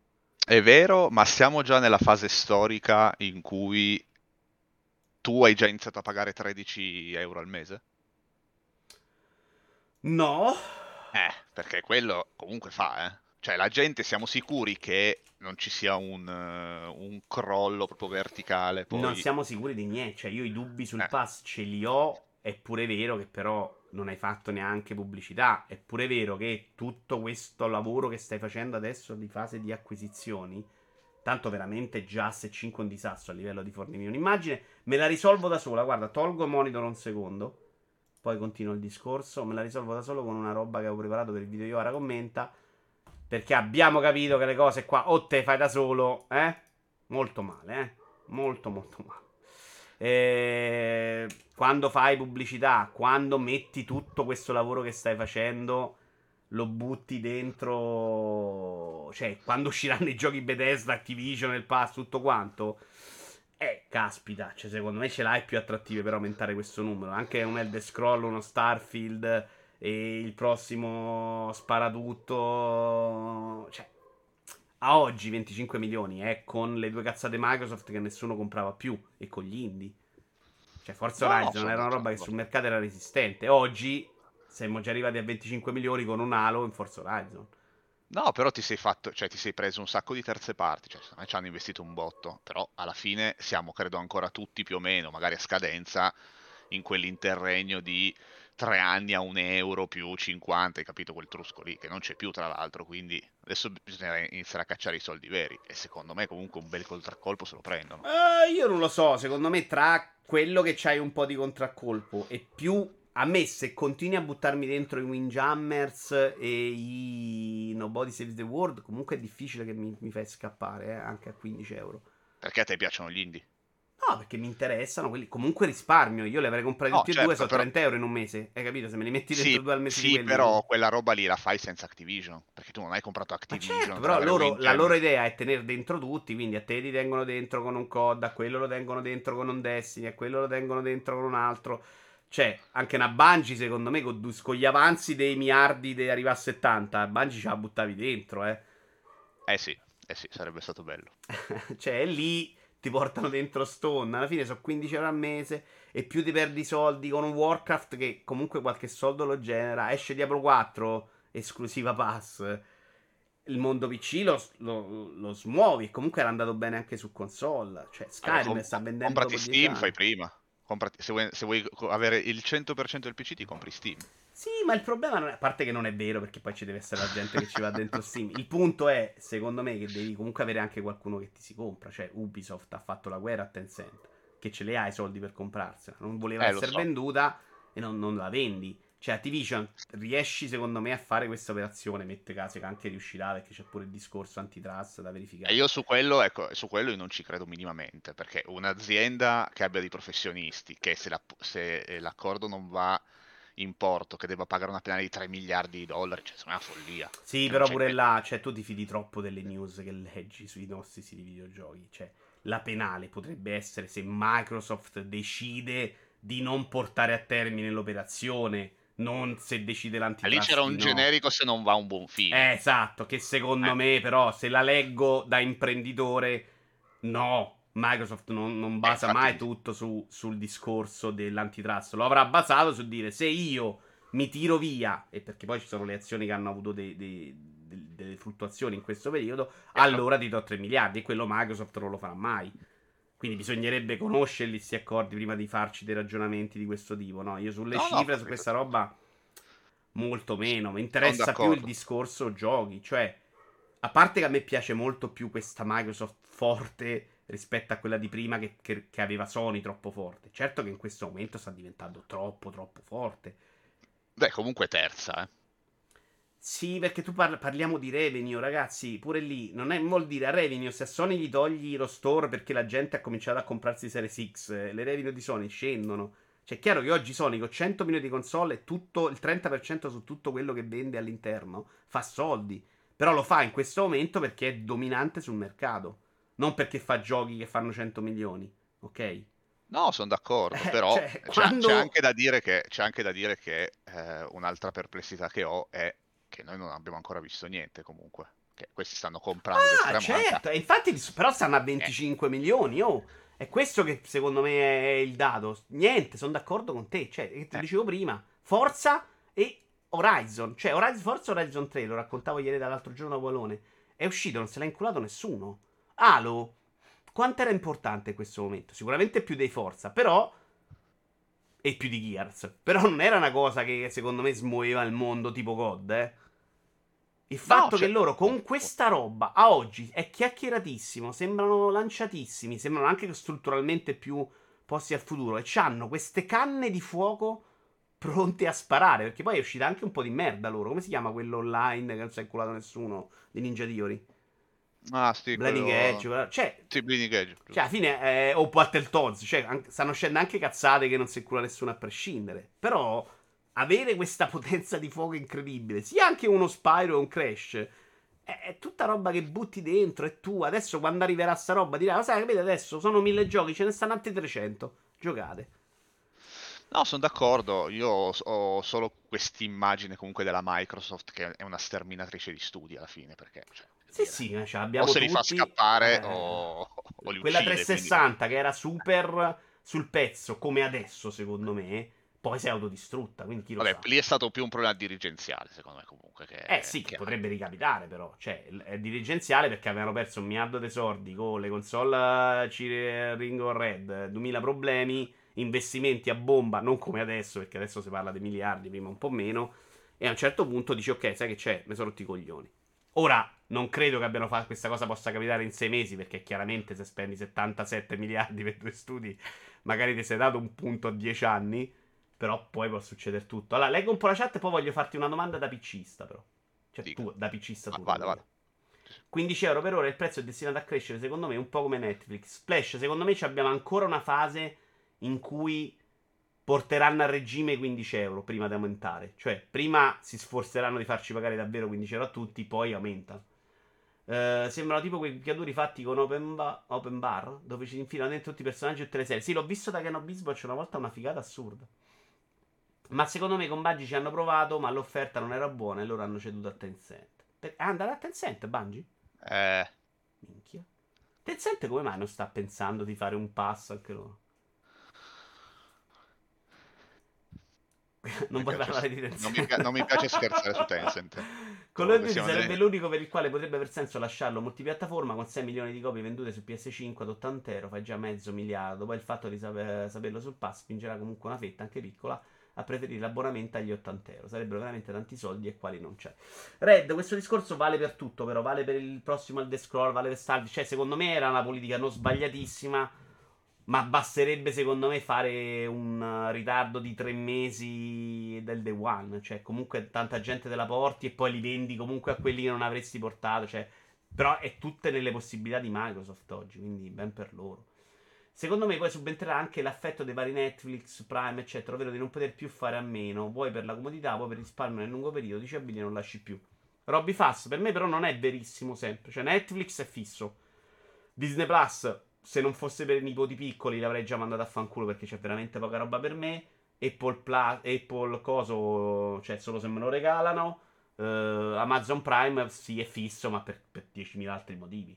Quindi tutta sta cosa che mi servono. Per esempio, quelli PC non li ho fatti con quest'ottica. Quelli PC, tipo Ubisoft, lo faccio perché 15 euro quando voglio il gioco e risparmio. Quello di Electronic Arts lo facevo perché era 100 euro in un anno e giocavo FIFA con miei nipoti e quindi era un super risparmio. Quindi, boh. Vito Iovara sì, devono crescere anche come numeri, sempre paragonandolo a Netflix, quest'ultimo a 200 milioni di abbonati, che non è tantissimo in proporzione videogiochi contenuto video. Eh. Cioè, secondo me, se fanno 50 milioni di abbonamenti a 15 euro per i videogiochi, grasso che cola, eh. Eh, ma infatti è un altro campionato proprio. Non c'è, c'è, eh non sì, niente. sì, è vero che c'è anche più rivali, è eh, Netflix, e quindi la crescita si è un po' placata.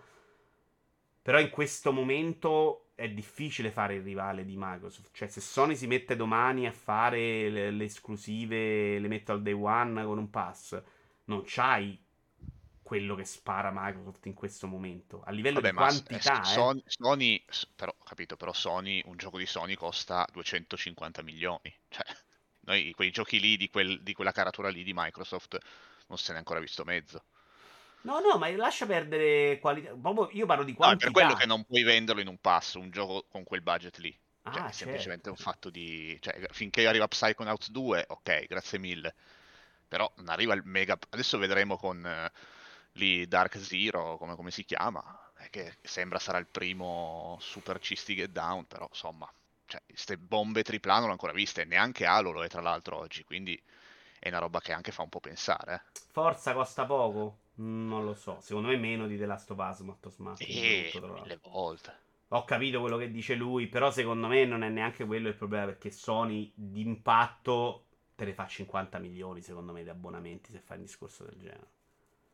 Ma no. il, eh, per esempio il Now, che è il primo approccio tentativo, io non so come se sia inserito eh, o meno. vabbè, ma Now non è questa roba qua e non ha questa quantità. Cioè, questa roba qua ti, difficile che ti tira via perché cioè, sti aggiornamenti due volte al mese. Comunque qualcosa te la prendi che ti piace, che ti provi, che giochicchi. In più, la roba grossa, quando esce, se loro riescono a fare due robe grosse al mese e ce l'hanno la forza in questo momento di buttare due robe forti al mese dentro. Certo, cioè, è finito. Certo. Cioè, perché dovresti toglierlo? No, Qualcosa me a gioco. Ci piacciono i videogiochi. 15 euro al mese rispetto a quanto spendevo 5 anni fa è una cifra ridicola per me, eh. E poi non ti serve proprio più nient'altro. Per me è una percezione sbagliata di videogiocatore, però. Nel senso che. Ehm il fatto che tu leggi i numeroni, eh, loro quando iniziano le conferenze dicono ci sono 2 miliardi e mezzo di giocatori, sì, però eh, in quei 2 miliardi e mezzo sono 500 mila ah, che sì, giocano a Fallout. Sì, sì. Beh, il Hai loro capito? piano è trasformare quei giocatori in questo. E questo è da dimostrare che possa riuscirci Microsoft. Eh? L'idea Eh, di no. Microsoft però è togliere dalla testa i videogiochi mono Fortnite e trasformarli in gente che mette 15 euro e si mette a provare mille giochi. Certo, cioè, no, Non è detto che ci riesca, ma non è neanche impossibile. Perché la gente, i, giochi, i ragazzi, mio nipote grande, chiacchierano di videogiochi. Eh, io ho provato questo, provo questo. Ah, facciamoci una partita Rainbow Six eh, Extinction, Extraction, come cazzo si chiama. Ah, beh, però adesso c'è Blinding Edge. Perché non ci proviamo una serata? Cioè, quando diventa questa roba qua? Quello che prima era solo Call of Duty, Fortnite, potrebbe farlo questo salto. Perché la cifra è comunque molto limitata per una quantità di possibilità infinite. Certo, manca il gioco di calcio. Eh, Se compra un Electronic Arts è finita. Siamo Vabbè, d'accordo. quello, siamo d'accordo. Beh, certo, In Europa, secondo me, è proprio finita. Esclusiva e basta, cioè 15 euro al mese. Potrebbe farlo Amazon, compra Sony, Nintendo, eccetera, entra a gamba tesa nel game, tutto il Prime a 39. Certo, passerotto. cioè, ragazzi. Però sì, secondo me ormai il livello è quello, è complicato fare l'alternativa. Infatti non sono più sicuro che Sony possa proprio neanche provarci. Mentre prima di Activision mi sembrava più o meno inevitabile che nel lungo periodo, se questo modello potesse funzionare, Sony avrebbe fatto questo salto. Oggi ti dico che è più facile che Sony provi a fare la Nintendo. Eh, infatti lo dicono anche loro che non è sostenibile. Io lo farei a Vivere 13 su- euro se il cloud funzionasse a dovere. Ora come ora il mio. Mettiamoci anche il cloud, roba sulle TV. Ora non lo regge, mentre Now alla grande con una libreria della quale ho giocato già molto di quello che mi interessava. Waxi, ma secondo me Microsoft con questa mossa ha cercato di recuperare terreno laddove le altre concorrenti ancora tentennavano a lanciarsi, ovvero PC, mobile e cloud. Sì, tra l'altro quella mossa di King che non ne parliamo mai noi potrebbe essere solo in quell'ottica. Quello sì, ma quello mi convince più di Call of Duty, ti dirò. Secondo me lo, Come stai, lo stai un po' sottovalutando quello di Nintendo e Sony sappiamo come per anni si siano arroccate, cioè sappiamo quanti soldi sfornava Fortnite allucinanti. Warzone si è avvicinato a Fortnite, eh, cioè Ma considerato. secondo te non c'è un punto di rottura comunque per le persone? Ah, sì, sì, prima o poi arriverà, però queste cose non sai quando arrivano, quando non arrivano, e però adesso sono No, sono d'accordo, però secondo me hai già scavallato la cima, è, per, è quello che dico io. Non è Cioè, verissima sta cosa, perché No? PUBG no? free to play ancora cresce tanto. In questo momento ce ne stanno anche tanti sul mercato. Quindi, boh, vediamo. Apex Legend pure che mi risulta non va malissimo. eh. No, no, per carità. Però 70 Eh, miliardi non è costato, né uno né l'altro. cioè, il discorso è quello. Sì, sì, se pensi a. Ok, rientravo di 77 Eh, miliardi. eh, secondo me ti servono tre guerre atomiche. Però questo lo sa Microsoft. Cioè, che cazzo. No, no, ma per carità, poi a me non frega niente, quindi ci mancherebbe. Ah, io mi sarei presi gli avanzi, però. Eh. Eh, ma Nintendo e Sony sappiamo come per anni si siano arroccate nelle loro posizioni. Adesso con Microsoft che si pone come big alla fine, non credo resterà margine per la console war tradizionale. Perché credo che la via di Microsoft sia più sul lato multipiattaforma meglio performante che il suo sistema del pass. Può essere, ma non è detto. Però ha tante possibilità Microsoft. E può decidere lei. Cioè, se, se, Mag- se Sony la fa incazzare per qualche motivo, gli dice: Sai che c'è COD domani te lo do. Ed è una roba in cui perde soldi Microsoft, ma perde soldi Sony. E Microsoft può perderne di più perché è più forte. E quindi, boh, vai a capire. Faccio un office domani nuovo. Dentro Activision c'è anche King, che è altro che miliardo di videogiocatori. BD Silma, siamo come quando Microsoft faceva i primi Windows. 156 euro, dice Passerotto, eh, facendo il conto annuale. Ci saranno 1000-2000 persone che lo prendono. No, no, cosa vuoi che facciano con Windows? Sa- Di che parli, BD Silma? Alla fine miliardi di PC hanno Windows, però hanno cominciato anche a regalargli i sistemi operativi, ragazzi. Quindi, boh. Io sono ancora. con- Sì, comunque poi loro ci stai dentro e fanno soldi. Io sono ancora convinto che prima o poi Microsoft incula tutti. Il pass è così conveniente che è palese che sta cercando di accapararsi la fetta di mercato più grande possibile prima di applicare la peggio monetizzazione. Ma quello Speriamo comunque lo no. fanno tutti, ti mettono l'entry level, cioè Netflix comunque sale di un euro ogni due anni. Eh, mo voglio risale dire. un'altra volta. Quindi insomma, è proprio una Secondo me in strategia modo molto mercato. meno giustificato di quella di Microsoft, però ci sta. Eh beh, però guarda che comunque Netflix, per carità, poi ognuno ha i suoi gusti e eh, si guarda chiaramente quello che interessa a lui. Comunque ha un paio di originali al giorno, eh. Cioè, guarda che arrivare a fare una roba del genere vuol dire che... Cioè, Eh, cioè, soldi ne fino a... sì, certo. eh, secondo me fino a 19 euro Netflix se ne vale ancora. Ma io oggi onestamente faccio fatica a pensare di vivere senza, cioè secondo me anche 29, per quanto lo uso oggi, è complicato dire lascio Netflix. Non è... Beh, non, so, non, 29... non esiste nient'altro per me però, cioè io preferisco in questo d'accordo. momento lasciare le partite a 29 quello che ho e dire me io. le sento alla radio. Eh vabbè, tu lo fai perché non ti piace la Juve, se la Juve vince magari te la guardi. No, no, no. Secondo me è- in questo momento quello è più complesso. Netflix, per come riempie la mia vita, per le cose che guardo, per le cose per cui chiacchiero, per me è molto complesso. La domanda da PCista e poi ti lascio, ti ringrazio. E... Si sono comprati Blizzard, quindi anche Battle.net. Ora, ma tu Sì. sei un PCista, cioè tra i Sì. due, tra il Microsoft Store e Battle.net, lasceresti Battle.net? Perché sono tutti convinti che spostano sul eh, pass di Microsoft, ma cazzo, io a livello di mod, di giri, di cose, non sarebbe meglio adattare, spostare tutto su Battle.net? Ma allora, ehm, Lo conosci io meglio vo- di me, eh? Io ogni volta che avvio l'app Xbox mi, mi abbraccio da solo perché non, non riesco a concepirla una cosa del genere. Eh, Cioè, per me è, è inconcepibile che eh, un- un- un'applicazione sul loro sistema operativo, quindi è tutto in casa, cioè non è che devi programmare robe strane, e io non ci credo che Phil Spencer è andato a cliccare su quell'icona anche solo una volta nella vita. Perché è veramente folle quell'applicazione lì. Cioè, a parte che, boh, sarò sfigato io, ma almeno due volte su dieci mi succede qualche problema. Sta voglio dire- migliorando, però secondo me siamo lontanissimi da una roba in cui esce Diablo, mi servono, che ne so, le mod, esce, mh, non Diablo, Bethesda, esce il nuovo Elder Scroll con le mod, cioè dove le metti in questa roba? Poi non esistesse Steam, magari non me ne accorgerei neanche. Per me Steam è proprio nell'Olimpo degli inavvicinabili. Cioè, Ah, Steam roba... ci ha messo un sacco di anni, mi sta bene pure che non riesci subito a pareggiare quello, però secondo me non stiamo neanche a livello di un Battle.net. Ma, è- ma sì, ok, ma io dico anche Epic Games, ma è possibile che ci metti sei mesi per mettere un carrello? Ma com'è possibile una roba del genere con tutti i soldi che hai? Però ce li hanno messi. Vabbè, ci batti anche il Eh, processo. A me, a me disturba di desideri. più che la libreria ancora si chiami biblioteca. Cioè, questa roba Sì. che non la correggo mi fa scirti testa. Tutto il resto per me può pure non funzionare. Cioè, mi sono dovuto loggare questi giorni offline. Lo sai che non si logga? Tu fai partire la cosa offline, perché non dovrebbe... fa- Il pass sono arrivato a capirlo, e già mi dà fastidio, ma Epic Store perché non mi devi partire offline? Ti fa scrivere la mail, tu clicchi su parti offline e lui non parte. Ci vuole 15 Ok. minuti.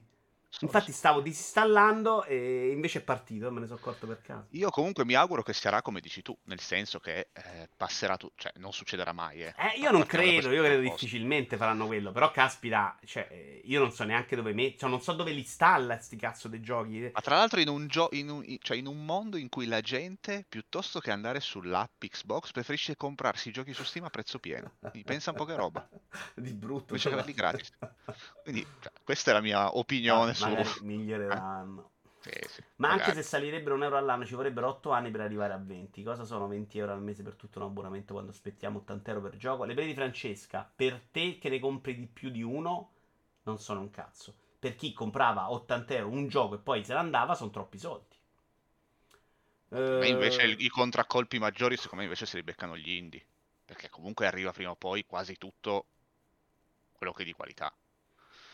No, Quindi secondo me se- quando Microsoft butta dentro la- tutta la sua roba e arriverà sto momento in cui uscirà puntualmente uno o due Eh, giochi loro al speriamo, mese, speriamo. gli indie hanno meno spazio, avranno meno forza potere da- di contrattuale, cioè secondo me sì, è una roba che il rischio Dici che che- c'è un contraccolpo a quel Eh, punto lì. cioè, Microsoft a quel punto è, secondo me può andare dall'indie e dire, sai che c'è, non ti do più una lira. Dammeli tu i soldi per stare nel pass, perché fuori dal pass non esiste più niente. Però no, l'indie comunque non va a tappare tutti quei buchi tra un AAA e l'altro. Eh, adesso che non escono, Cioè, ma quando ce li hai... una miseria. Eh, quando butti dentro tutti questi giochi al mese, non so se ti serve tutti questi tappabuchi, eh. Eh, Vediamo, cioè adesso gli servono ovviamente, ma in futuro potrebbe non servirgli più tanto, cioè potrebbe servirgli meno quantomeno, quindi dire, sai, Windjammers, oggi ti ho dato 10, ti ho pagato lo sviluppo, domani ti do 5.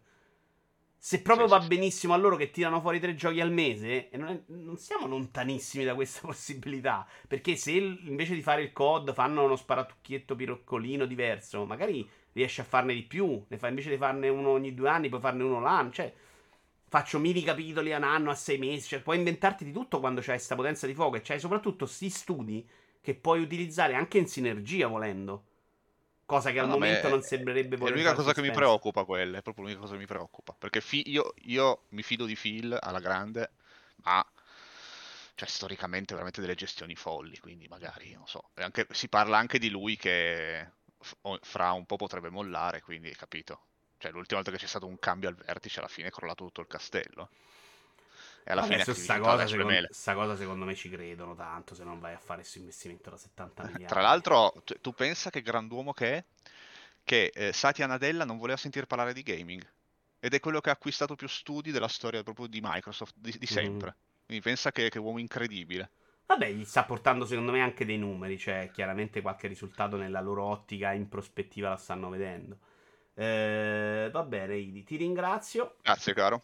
Ci risentiamo magari in futuro nella video in diretta a fare chiacchierate di questo tipo, caro. Va bene. Ciao bella. Ciao ciao. Ciao a tutti. Ciao ciao ciao ciao ciao. Allora, finisco di leggere. Microsoft comunque ha annunciato che sta lavorando a grossi cambi all'app Xbox, tra cui la possibilità di accedere ai file locali dei giochi, quindi aprendo la strada alle mod. Oh. Tra l'altro, se pensiamo a quanto abbiamo pagato Sky negli ultimi anni, Netflix è super conveniente. Infatti, Robby Fast. Ma poi puoi mollare quando vuoi. Cioè, c'è il mese in cui non ho il contenuto che mi interessa. Sciallo.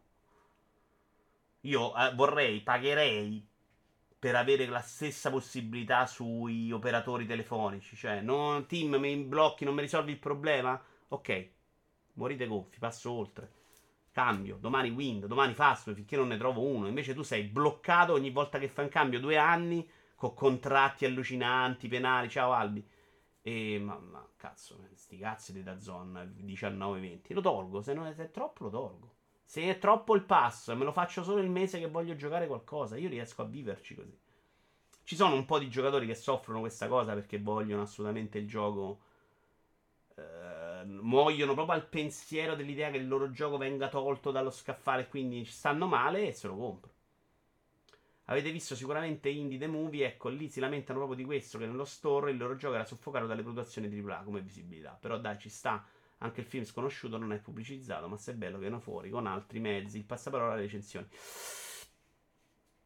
Qui secondo me il problema può diventare opposto, cioè se io con 15 euro occupo tutto il tempo del giocatore, quel giocatore che ha un backlog infinito di roba da provare perché gliene esce troppa, e i videogiochi sappiamo che durano più di un film, quindi è facilissimo accumulare giochi. Io con il pass ne sto accumulando in questo periodo e sono uno di quelli che non ha mai accumulati. Quando il loro tempo è riempito quasi totalmente ed ha un backlog della Madonna di roba che vorrebbe giocare, se esce anche Silksong ti dice aspetto. Magari non aspetta il pass, ma aspetta lo sconto e quindi si stringe la loro possibilità di vendersi al lancio. E parlo di Silksong che ha una base d'utenza. Se non sei Silksong, non ti si incula più nessuno. E hai bisogno di infinire nel pass perché ti fai conoscere rispetto ad altri con 50 milioni di persone, 25, 30, 35, che magari aspetteranno il tuo seguito. Ma a quel punto, se, se il pass diventa più importante per i giochi che i giochi per il pass, Microsoft ha un potere contrattuale molto diverso. E quindi è lei che può dirti: Oh, vieni nel pass, stacci gratis, io non ti do niente, ci stai e, e, e ci guadagni di visibilità. Questa cosa che se detta così sembra assurda, no? Sembra il sito che paga il ragazzino che fa la recensione. Lo fa il Super Bowl con gli spot.